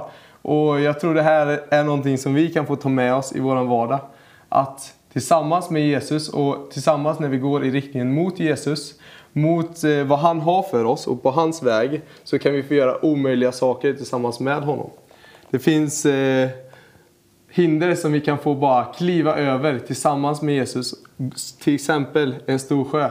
Kunna gå på vattnet över sjön. Eh, eller saker som vi tycker är jobbigt. Till exempel kanske predika om evangeliet för en klasskompis. För mig var det väldigt svårt i eh, gymnasiet och högstadiet att kunna göra något sånt. Men jag tror att tillsammans med Jesus så kan man faktiskt få göra omöjliga saker och den rädslan kan få försvinna. Så ett tips till mig är att läsa Matteus kapitel 14 och vers 22 och framåt. Amen, amen. Sanningen är att vi alla har blivit kallat att gå på vattnet tillsammans med Jesus. Och i eh, Uppenbarelseboken eh, faktiskt eh, uppenbarar den här hemlig, för oss att vattnet är en symbol av stammar, nationer och olika språk och nationalitet. Och Jesus har kallat oss att gå på vattnet, att predika evangeliet bland olika national, olika folkslag. Och eh, det, det, det är därför lärjungarna gick till, eh, till alla de andra länderna för att predika eh, Guds ord. Vi tackar Matteus för att vara med. Låt oss höra en lovsång och sen vi kommer tillbaka och vi pratar om med Adam. Tack. Amen, amen. Gud är god, Gud är mäktigt. Vilken fint kväll hade vi hittills och det kommer att bli full av välsignelse i den här sista timmen också. Här har jag med mig Adam Westberg. Yes. Välkommen. Tack så jättemycket. Jättekul att få vara här. Tack, gott att höra. Du får gärna berätta lite grann vem Adam är. Absolut. Jag heter Adam Westberg och jag är 20 år gammal och just nu så bor jag i Uppsala där jag går på bibelskola. För att jag, jag kände att jag, jag ville ta ett år för att verkligen söka Gud och lära känna Jesus ännu bättre. Och eh, ursprungligen så kommer jag från Borås. Men eh, jag flyttade till Uppsala i augusti. Mm, mm. Hur kom du till tro? Hur jag kom till tro? Ja. Det är en jättebra fråga. Och eh, jag, jag är uppvuxen i en kristen familj. Så mina föräldrar de är varmt troende och eh, de har en levande tro. Så jag har alltid känt att Gud har varit med mig. Liksom. Gud har funnits i, i vårt hem. Och jag kommer ihåg att redan när jag var liten liksom, så fick jag ett möte med Gud. Jag fick uppleva den helige Ande. Och eh, när jag, när jag var sex år gammal så blev jag fylld med den helige Ande, döpt i den helige Ande. Och fick möta Gud starkt. Och sen dess så har det varit, ja men man har varit på olika läger med kyrkan och när man varit i kyrkan ibland så har man fått uppleva Guds närvaro väldigt starkt. Men eh, det, det har varit, verkligen varit en resa och en process att lära känna Jesus och förstå vad det verkligen innebär att följa honom. Kan vi säga att det började med Guds närvaro, den här resan för Adam, och sen du hörde budskapet om Jesus? Ja, det, det kan man säga. Och eh, jag kommer ihåg när jag var 11 år, då ville jag bli döpt. För att känna att Jesus, jag vill verkligen följa dig. Och jag hörde, fick höra liksom att vill man verkligen följa Jesus, då så ska man bli döpt. Så då, jag kommer ihåg att jag blev döpt då. Men sedan när jag var strax innan jag fyllde 15, mm. då föddes en ännu större hunger och längtan i mig att verkligen söka Gud och lära känna honom. Och jag kommer ihåg att vid, vid den tiden då, då hände en, en drastisk förändring också i mitt liv, i min relation till Jesus. Vad var det den förändringen? Så? Det var att en, en hunger, det var, jag kommer ihåg det var ett, efter ett skidläger som vi hade varit med vår ungdomsgrupp. Så bara fick jag en längtan inom mig att börja söka Gud. Så jag började läsa Bibeln väldigt mycket. Jag började lyssna på predikningar på Youtube och jag började umgås mer med kristna bröder och systrar som jag märkte verkligen älskade Jesus och där jag såg att Jesus han var en verklighet mm. i deras liv. Och eh, därifrån så, så fick jag nya ögon också. För innan, när jag läste Bibeln till exempel, så var det en tråkig historiebok bara. Och jag, jag förstod inte riktigt allt vad jag läste. Men jag kommer ihåg att efter, efter det lägret och när jag började läsa Bibeln så förstod jag att wow, det här är Guds ord och det talar till mig och det är levande. Och jag blev så nyfiken och fick verkligen uppleva Guds kärlek för mig. Och jag kommer ihåg att jag även började alltså behandla dem i min klass annorlunda. Jag såg dem på ett nytt sätt. Jag drogs inte med lika mycket i om allt busande och hyss och att vara olydig liksom och upprorisk. Utan då, då blev det istället att Jesus var mitt nummer ett och jag ville verkligen älska andra mer. Så det är något jag märkt att ju mer jag närmar mig Gud, ju mer också kärlek får jag till honom och till andra människor. Mm. Vem är Jesus för Adam? Vem Jesus är? Ja. Jesus, han är, han är Gud, han är min frälsare. Han är det som är ja, det viktigaste i mitt liv, att få ha en, en relation med honom. Och det, det, är någonting som har förvandlat mitt liv och han, han, är verkligen han är min trygghet, han är den som ger mig störst glädje och mening med livet. Och det står att eh, när, när vi tror på, Guds, eh, på Jesus Kristus, att han har dött för våra synder, så får vi rätten att bli Guds barn. Mm. Så att Gud, han är min fader också. Och det är en underbar trygghet. Amen. Eh, Adam, jag har en son, nio år gammal, Emanuel. Han älskar Jesus. Han predikar för sina kompisar. Och eh, ibland ställer den här frågan till mig att pappa, vem är Jesus? Är Jesus Gud eller Guds barn? Mm. Och sen när jag pratar med honom och säger att Jesus är Guds son ja. och han är Guds ord, han är Guds barn, han själv är Gud. Och sen han ställer den frågan finns det en Gud eller två gudar eller tre gudar? Ja. Hur ska jag svara den här frågan? Ja, och när man läser Bibeln så förstår man ju att Gud är, är treen, både Fadern, Sonen och Heligande. Och jag tror att för oss människor att förstå det i vår hjärna så är det otroligt svårt. Men att det är någonting vi, vi bara får lita på och som man förstår att det här är sanningen, det är den Gud är. Och eh, ja, man får väl förklara utifrån Bibeln att eh, olika bibelord, liksom när Jesus säger att han och Fadern de är ett. Mm, mm. Och att eh, Jesus han är Guds son samtidigt som han är Gud. Och eh, jag tror att som vad gäller din son så kanske det att han behöver bara få lite mer tid och att en hel ande får uppenbara det för honom men att bara hålla fast vid Jesus.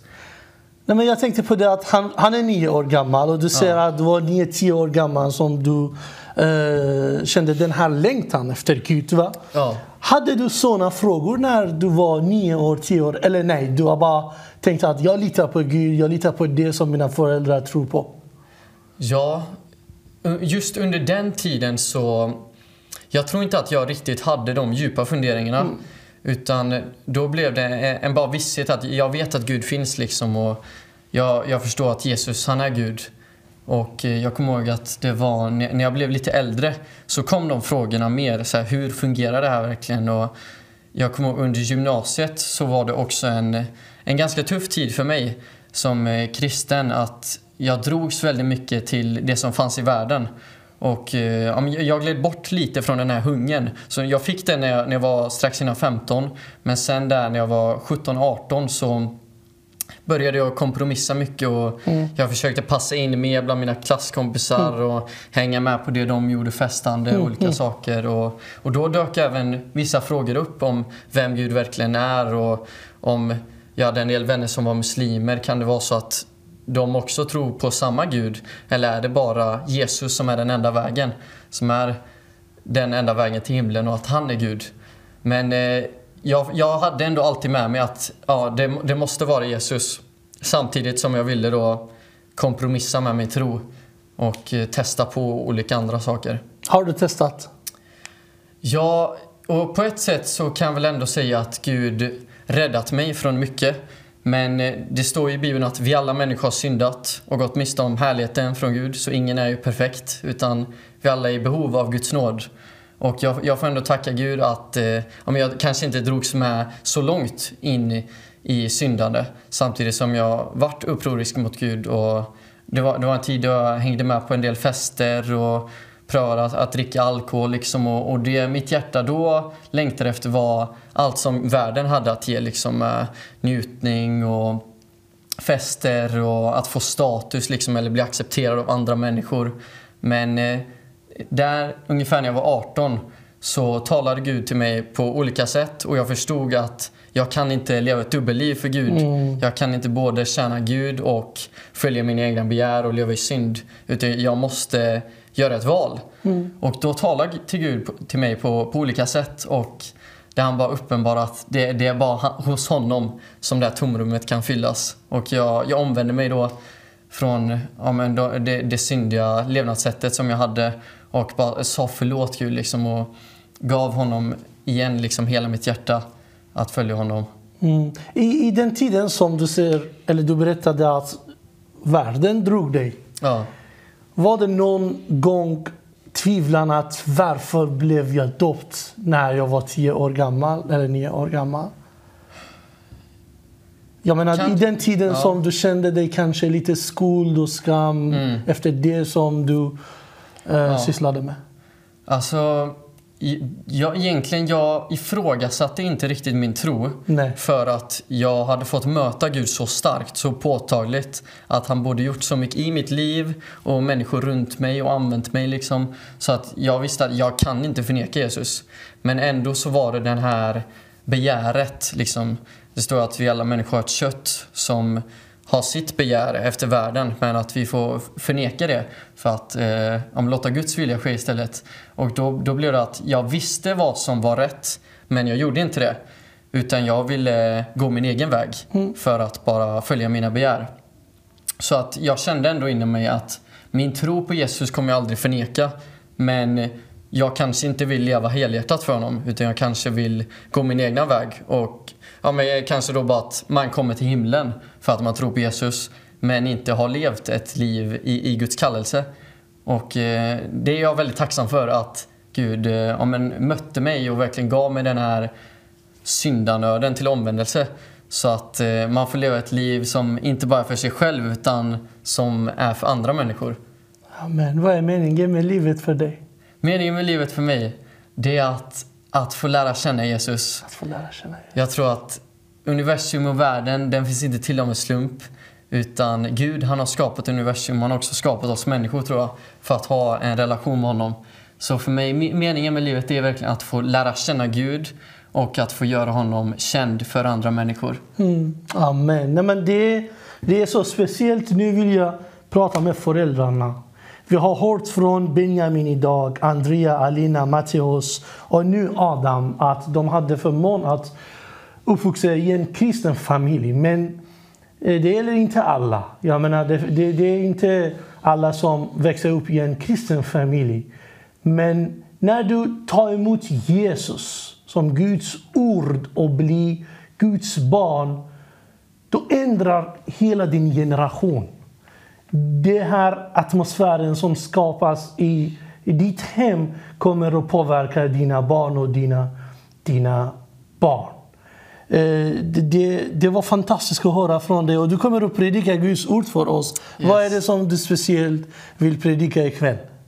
Det, det jag kommer predika om ikväll är att riva ner avgudarna som kan finnas i ditt liv. Så jag tror att Herren vill tala till dig och att få leva helhjärtat för Jesus verkligen. Amen. Riva ner avgudarna. Då är det så att eh, vi kommer att lyssna en lovsång och sen kommer att höra Guds ord riva ner avgudarna från Adam. Amen. Välkommen tillbaka till sändningen. Nu så får jag äran att få dela Guds ord med dig och jag känner att vi ska bara börja att be tillsammans att Herrens ord ska få gå ut och att Herren får verkligen tala in i ditt liv. Så Jesus, vi bara tackar dig för att du är här. Tack helige för att du är här och du möter var och en som tittar på den här sändningen Jesus. Tack för att du kommer med hopp och du kommer med liv. Vi tackar Jesus för att du har namnet över alla andra namn Jesus. Tack för att du är den enda som kan frälsa. Du är den enda som kan upprätta brustna själar. Du är den enda som kan bota de sjuka. Och vi tackar dig för att du är densamme igår, idag och all evighet. Och vi tackar dig för att du gör det just nu i de som tittar, i deras liv Jesus bara kommer du och möter dem Jesus. Helige Ande, vi bara ber att det jag talar ska verkligen komma från ditt hjärta och få nu ut till var och en som hör så att de blir mer inspirerade att följa dig och att få älska dig av hela sitt hjärta Jesus. I Jesu namn. Amen. Underbart att få vara här och få dela om vem Jesus är för dig och få berätta hur god Gud är. Och eh, budskapet som jag har känt att jag har fått till mig idag handlar om att eh, riva ner alla avgudar som kan finnas i våra liv. Och jag tror att så ofta så kan det komma upp saker som vill distrahera oss och ta oss bort från Gud och som vill ta fokuset från Jesus i våra liv. Och saker som vi kan höja upp högre än Gud i våra liv, som faktiskt kan bli som avgudar. Men jag tror för att Gud han reser upp en ny generation som bara vill följa Jesus, som älskar honom. Och är, är det så att du tittar här och du är ung eller du är gammal, så Herren han vill använda dig oavsett vart du är i livet, så vill Gud möta dig där du är och han vill använda dig. Och om du inte tror på Jesus än, så står det i Bibeln att frälsningens dag är idag. Så idag kan du få ta emot Jesus som din Herre och Frälsare och han kommer totalt förvandla ditt liv. För det är någonting som jag vet att det är sant. För att jag har fått uppleva det här i mitt liv. Hur Gud har fått förvandla mig. Och jag har fått se så mycket övernaturliga saker, mirakler som har hänt. Människor som blir helade, människor som får sina liv upprättade. Jag, jag har haft vänner som har varit så fast i ångest och depression. Men Gud har fått sätta dem fria. Och jag kommer även ihåg att eh, en del i mitt liv när jag gick under gymnasiet så hade jag mycket ångest då jag inte riktigt ville sätta Jesus på nummer ett i mitt liv. Och eh, men, men Gud han befriade mig från den ångesten när jag valde att närma mig honom, när jag valde att sätta honom först. Så oavsett vad du sitter fast i så vill Jesus möta dig där du är och han vill sätta dig fri. Han vill fylla dig med ett nytt hopp, han vill fylla dig med en ny kärlek till honom, till hans ord. För att ditt liv är inte meningslöst utan Gud han har mening med ditt liv och han vill möta dig precis där du är. Så låt oss vara ödmjuka och öppna för vad Gud vill göra i våra liv. Och jag tror att Gud har något som han vill tala till dig idag genom detta budskap. Och idag så tror jag att svensk kristenhet i många delar kan bestå av mycket kompromiss. Där vi väljer att tolka Bibeln som vi själva vill. Vi väljer att följa Gud på våra egna villkor.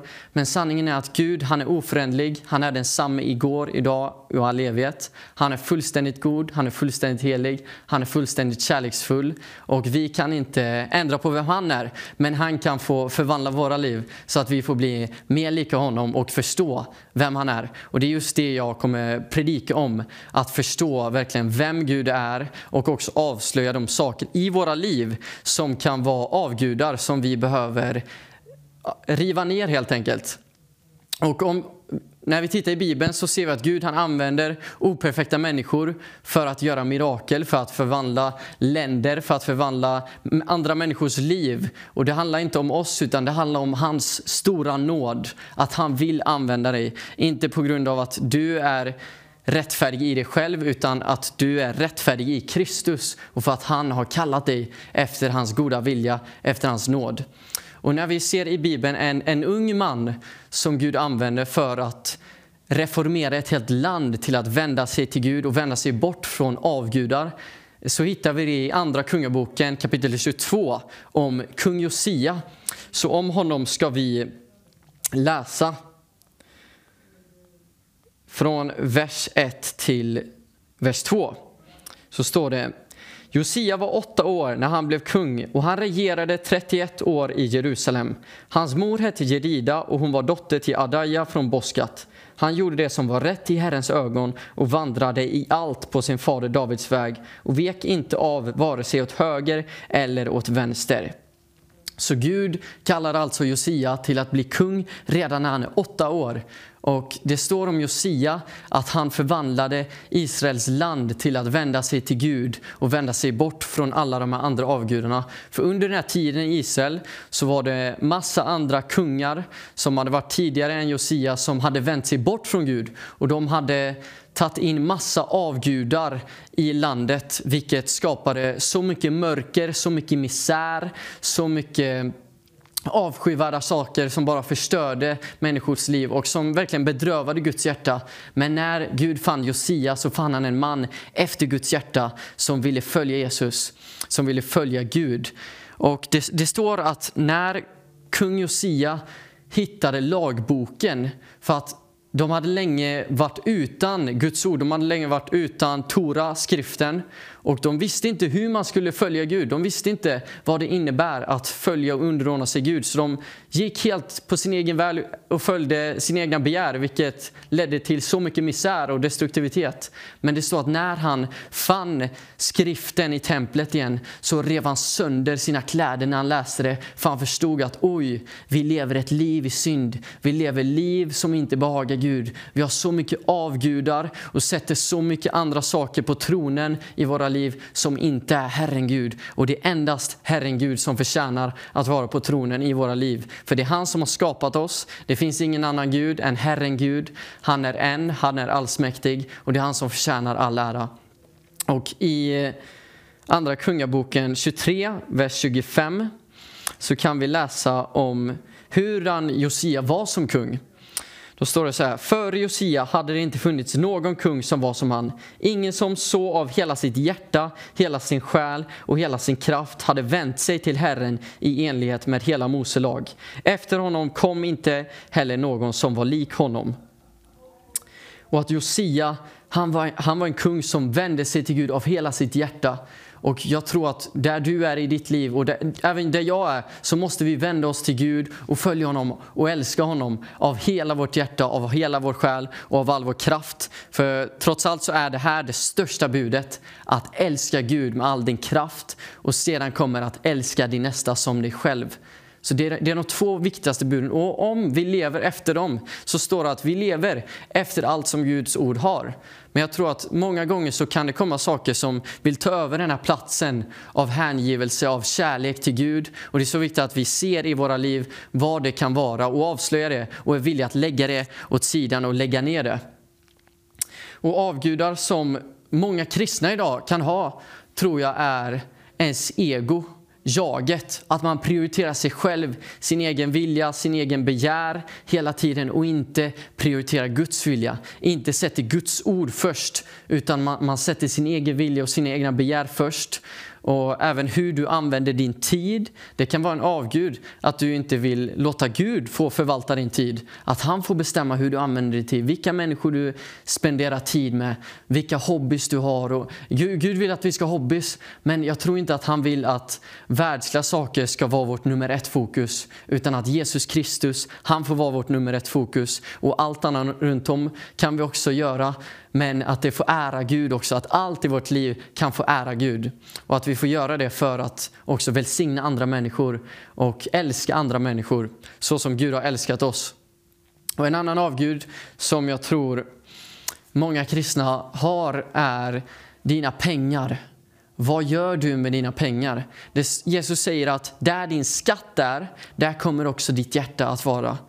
Satsar du att lägga alla dina pengar på att du själv ska uppnå din egen dröm eller din karriär eller bara ha kul och njuta? Eller Ger du tionde till Herren, ger du tillbaka till Herren. För trots allt, hela våra liv tillhör Gud. Så det handlar inte om att vi ska bara ge till Gud, utan det handlar också om att ah, hela vårt liv, det tillhör honom. Så vi får behålla en del och så får vi ge tillbaka det som redan tillhör honom. Och att, att vi är villiga att ge till andra människor. Att vi ger av vår tid till andra människor, att vi hjälper andra, att vi älskar andra. Och vi kan visa det med våra pengar, med vår ekonomi. Vilket är någonting som Gud har upp uppenbarat det för mig under bibelskolan att det är Jesus, han är Herren över min ekonomi och han är min försörjare så jag kan lita på honom. Och han, han, har, han har visat mig liksom när han har sagt att ge till den här personen det här beloppet av pengar. Och ibland har det det har, det har svidit för mig, för det har varit en ganska stor andel pengar för mig. Men jag har bara vetat att Gud, om det är här du vill så spelar det ingen roll om jag förlorar pengar. För att Gud är min försörjare. Och när jag har gett det här beloppet till de här människorna så har de blivit så glada. För vissa av dem de har verkligen varit i behov och i en situation där de måste ha försörjning. Och då kan Gud använda dig och han kan använda din ekonomi för att välsigna andra människor. Så jag tror att det är så viktigt att vi anförtror allt i våra liv till Herren Jesus Kristus. För att då få andra möta honom och se hur god han är genom ditt liv. Och Jag tror att det är så viktigt att vi har rätt bild av vem Jesus är. För ibland kan vi skapa vår egen bild av vem Gud är efter våra egna begär. Att vi vill att han är på ett sätt så att han ska behaga oss, så att jag inte behöver förändra på mig. Men sanningen är att vi kan inte förändra på Gud, han är oförändlig. Men Gud han vill förändra på oss. Och vår bild av Jesus måste bygga på vad Guds ord säger. Det är så viktigt. Och jag vill även uppmuntra dig att om du lever ett liv där du har mycket kompromiss i ditt liv, att Gud han är nådefull. Det står att den rättfärdige kan falla sju gånger, men han reser sig upp igen. Men den orättfärdige faller och ligger kvar när olyckan kommer. Så oavsett hur många gånger du känner att du har fallit så är Guds nåd så mycket större och han vill att du bara reser dig. Och det handlar inte om att du blir rättfärdig när du har rest dig, utan du är redan rättfärdig, för du är Kristus och just därför kommer du resa dig. Så om du sitter där hemma och känner att jag har tappat den här hungern för Gud. Jag har tappat den här elden för honom. Jag har tappat den här kärleken och jag prioriterar mig själv först. Så finns det nåd för dig. Det finns redan nåd för dig att bara ta emot av honom. Och han vill att du, du bara återigen bara hänger dig till honom så att han får möta dig, så att han får använda dig. För han har en kallelse med ditt liv och det är viktigt att vi följer hans kallelse så att även andra människor i vår närhet kan få möta Gud och uppleva Gud sådan han verkligen är. Yes, och det här med att ha rätt bild av Gud, vilket jag tror är så viktigt. Det, det innebär också att har vi fel bild av vem Gud är, då kommer vi begränsa honom. Och han kommer inte kunna göra så mycket mirakel som han vill göra. Han kommer inte kunna göra så mycket i ditt liv som han vill göra och genom ditt liv som han vill göra om vi begränsar honom och om vi har vår egen bild och uppfattning av vem han är.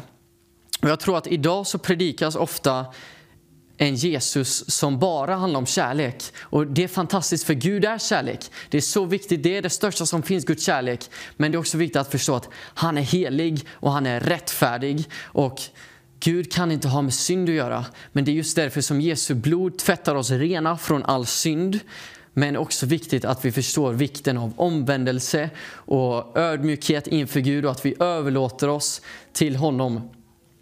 Det står i Första Korintierbrevet eh, kapitel 6, vers 19-20 så står det, eller vet ni inte att er kropp är ett tempel för en helig ande som bor i er, som ni har fått av Gud. Ni tillhör inte er själva, ni är köpta till ett högt pris. Ära då Gud med er kropp.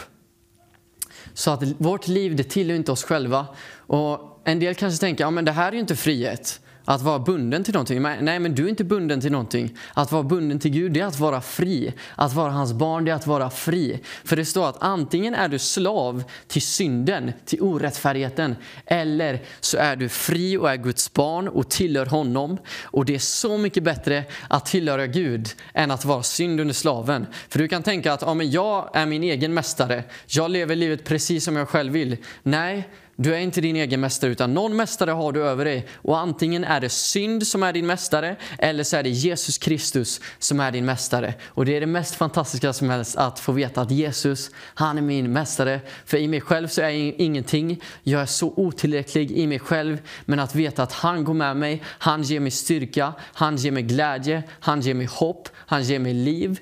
Det är så fantastiskt att veta det. Och det är så många stunder där, jag har känt sånt mörker och sån ångest. Och att veta då att Gud är med mig. Och när man ropar på Gud så står det att han kommer rädda var och en som ropar på honom. Och många gånger när jag har känt att jag mår dåligt så bara hänger jag mig i bön. Jag bara ber den helige Ande om hjälp. Och han kommer med sin frid och sin kärlek. Och det är underbart att inte behöva leva livet i egen styrka utan att den helige Ande får vara den som ger dig styrka och ger dig glädje och ger dig hopp. Och om du inte känner att du har det just nu så kan du få ta emot det där du är just nu. För han älskar dig så mycket och han vill ge det till dig nu. Så var öppen för att verkligen ta emot från Jesus där du är just nu. Och till dig som, som känner att ja, men jag är kristen men jag känner ändå att jag längtar så mycket efter det som är världen. Jag vill sätta mina egna begär först. Så har jag ett bibelord, ett väldigt bra bibelord från Jakobsbrevet 4, vers 4-5. Där står det ni otrogna, vet ni inte att vänskap med världen är fiendskap mot Gud? Den som vill vara vän med världen blir fiende till Gud. Eller tror ni att det är tomma ord när skriften säger svartsjukt längtar anden som han låtit bo i oss? Så att det visar här att vi kan inte följa två olika herrar. Vi kan inte både vara vän, vän med synden och samtidigt vara vän med Gud. Utan förr eller senare så kommer du att välja, vara tvungen att välja vilken väg du ska gå på. Och det är så värt att gå på Herren Jesu väg, att välja honom, att inte vara vän med syndens makt utan vara vän med Gud och älska helighet, älska renhet, älska vad Gud älskar. Det är sannerligen ett liv i frihet. Och det, det är väl någonting som, som jag berättade tidigare, att det, det är någonting jag fått uppleva. För när jag gick i gymnasiet så då drogs jag mot det här att vara vän med världen, att, att följa det som fanns i världen av, av all njutning, av fester och jag, kanske jaga tjejer eller söka bekräftelse hos andra. Men sanningen är att det kommer inte fylla dig. Jag tror att vi människor vi söker efter så mycket som kan fylla våra hjärtan. Men sanningen är att det finns inget som kan fylla oss till 100% förutom Jesus Kristus. Och det har jag fått uppleva i mitt liv. Att han är den enda som kan fylla mig fullständigt. Och det är en sån frid att få, få, få veta det. Att Gud han är med mig och han vill ge dig den friden. Jag tror verkligen, jag känner tidigare att du kanske sitter där hemma och lider av mycket ångest. Men Jesus han vill sätta dig fri just nu från all den ångesten. För det, det, står att när Jesus dog på korset för oss så dog han inte bara för våra synder utan han dog för våra smärtor och för all sjukdom. Och har du sjukdom där hemma eller känner sån ångest så vill Jesus komma och möta dig och han vill sätta dig fri. Och det är bara en enkel bön att säga Jesus jag tar emot dig i mitt liv. Jag tar emot ditt helande, jag tar emot ditt, din frihet. Så kommer han att sätta dig fri. Och jag tror det är viktigt att, att vi också fyller oss med Guds ord. För då kommer det som är Guds ord, det kommer bli en verklighet för oss. Och den glädjen, kärleken och friden som finns hos Jesus, som finns att hämta hos Guds ord, kan du fylla dig med och också låta bli en verklighet i ditt liv. Men om, om vi då ska prata om det här att ha rätt bild av vem Gud är, rätt bild av vem Jesus Kristus är, så måste vi forma vår bild utefter vad Guds ord säger att han är. Inte utefter min egen uppfattning eller bild, utan vem Gud säger att han är. Och jag kan uppleva olika saker, och om det stämmer överens med Guds ord, då är det sant. Men om jag tänker olika saker om vem Gud är som inte stämmer överens, då är det jag som har fel bild. Och några som hade fel bild av Jesus, det var de i hans hemstad i Nasaret. I Markus evangeliet kapitel 6, vers 1-5 kan vi läsa tillsammans. Där står det han gick därifrån och kom till sin hemstad, och hans lärjungar följde honom.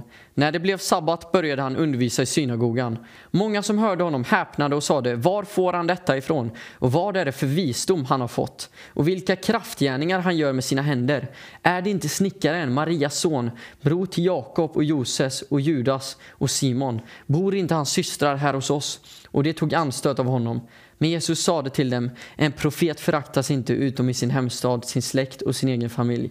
Han kunde inte göra någon kraftgärning där, utom att bota några få sjuka genom att lägga händerna på dem.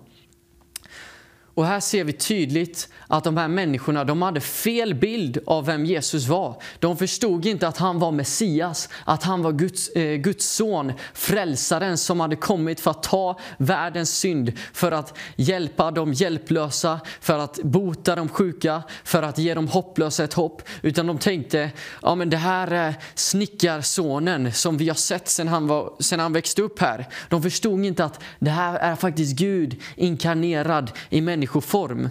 Och jag tror att vi som kristna och vi människor, vi kan måla upp fel bild av vem Gud är. Och när vi gör det så begränsar vi också vad Gud kan göra i våra liv. För det står här att trots att Jesus var den han var, han var Guds, Guds son och han vandrade och gjorde mirakel, så kunde han inte göra många kraftgärningar där. Han kunde inte bota många sjuka utan endast några få.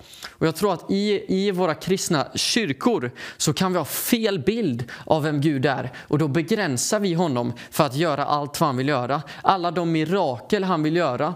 Han vill bota de sjuka, han vill att de som är fast i bundenhet får bli befriade. Han vill att de som är plågade av demoner ska bli befriade. Och han vill göra mirakel och han vill frälsa människors själar. Men när vi inte förstår vem han är utifrån Bibeln så begränsar vi den helige Ande att få göra allt det goda som han vill göra i våra liv men också i våra församlingars liv. Så jag vill uppmuntra dig att fyll dig med Guds ord och få rätt bild av vem Jesus är. Och när vi förstår vem han är vem han har kallat oss till att vara, vilka vi är i honom, vad vi har i honom, då finns det ingen begränsning på vad Gud kan göra i våra liv. För Gud, han är miraklernas Gud. Och det står att Gud, han förändras inte, utan han är densamme igår, idag och all evighet.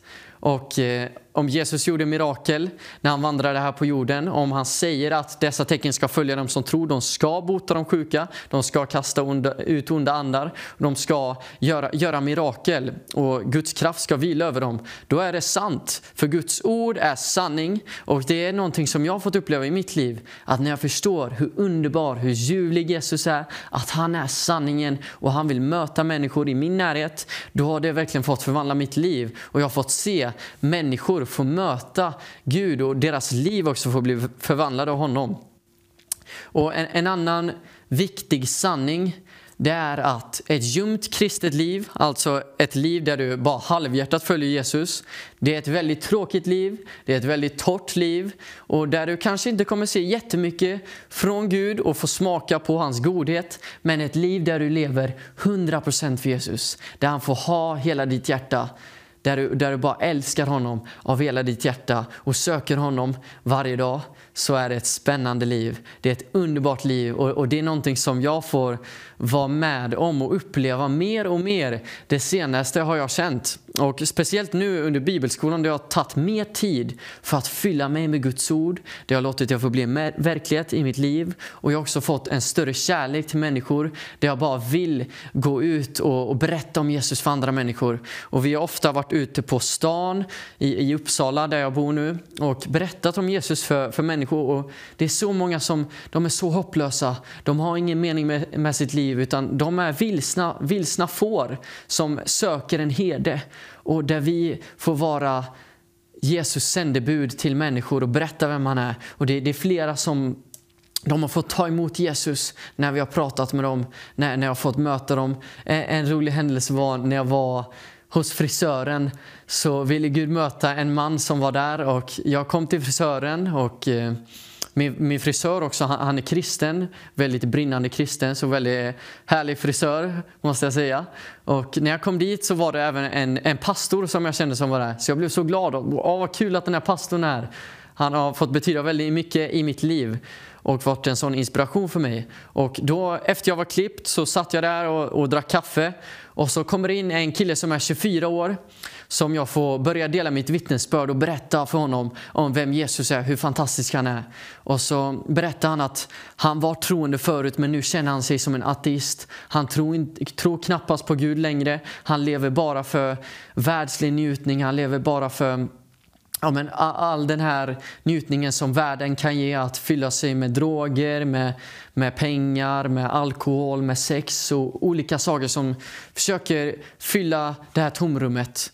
Men han insåg att det här det är så meningslöst och jag måste ha någonting annat. Jag måste veta om Jesus faktiskt är verklig. Och han berättade att han hade så mycket ångest och så många röster i sitt huvud av negativitet.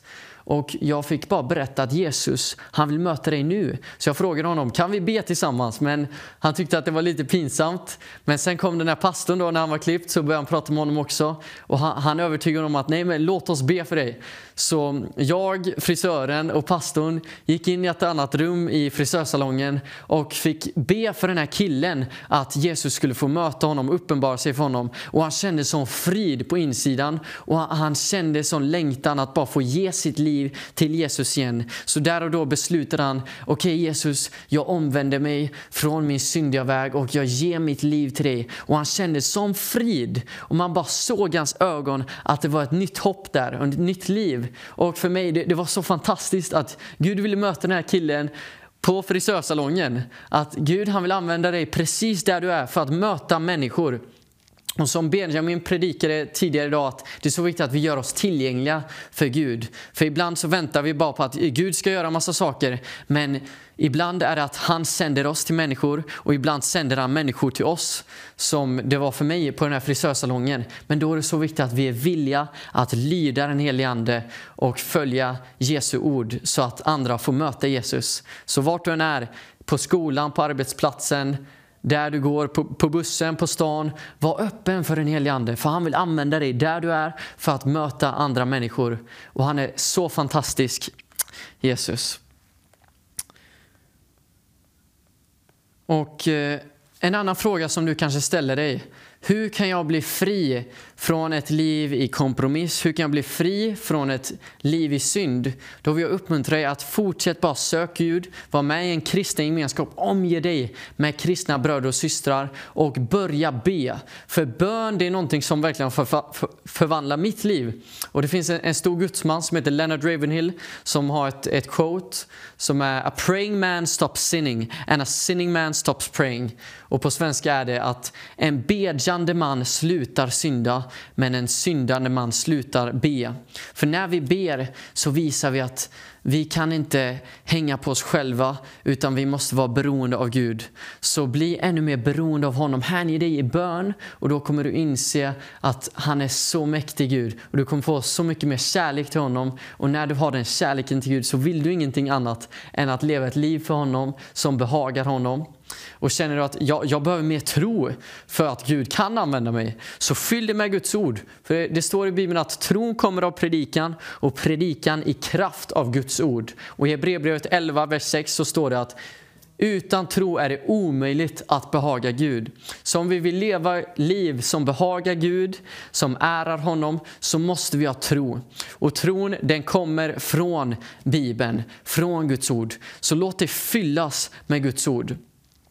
Och efter det här budskapet av att verkligen hänge dig till Herren, att låta den helige Ande rannsaka, ditt hjärta för vad som kan vara synd i ditt liv, att, att bara omvända sig och överlåta allt till Jesus, så vill jag bara uppmuntra dig att Sätt Jesus på ditt nummer ett i ditt liv.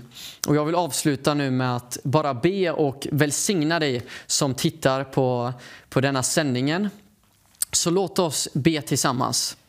Herre, jag bara tackar dig för att du, får, du har fått tala till de som sitter där hemma. Och jag tackar dig för oavsett vilken situation de är i, så bara möter du dem. Och du fyller dem med ett nytt hopp, med ett nytt liv Jesus. Att där den elden som tidigare har brunnit i människors hjärtan, att den ska få liv igen Jesus. Att du väcker liv i den första kärleken till dig Jesus. Och jag bara ber att de som sitter fast i bundenhet, som sitter fast i synd, som sitter fast i mörker och misär, så bara kommer du helige Ande just nu och befria dem Herre. Befria dem Jesus. Och alla de som har sjukdom i sitt liv, bara tackar vi dig för att du vill hela dem just nu Herre.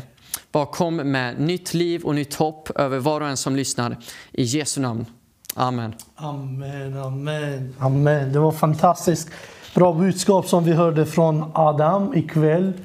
Och han predikade fint och starkt budskap. Och sen han frågade på, och han svarade faktiskt på några frågor också som kanske ungdomar eller varenda människa hade i sitt hjärta. Vi vill än en gång tacka er att ni var med ikväll.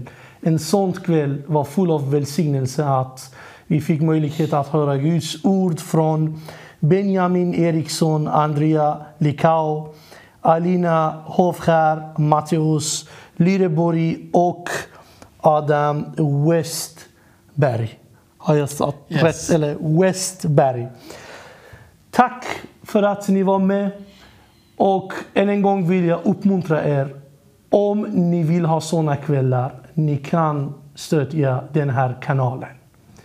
Med era eh, offergåvor. Ni kan stödja den här kanalen. Att vi får möjlighet att bjuda in de andra ungdomarna också. För att det är dags att ungdom, ungdomarna pratar om Guds ord. Det är viktigt att ungdomarna ger sina vittnesbörd för att det behövs. Sverige behöver det, hela världen behöver att höra om Guds ord. Speciellt för oss som lever i Sverige. Det är viktigt att vi får höra eh, evangelierna från ungdomar också. Då är det så att vi ska avrunda den här kvällen med en lovsång. Och vi tackar er. Gud välsigna er, bevara er och beskydda er. Tack för oss.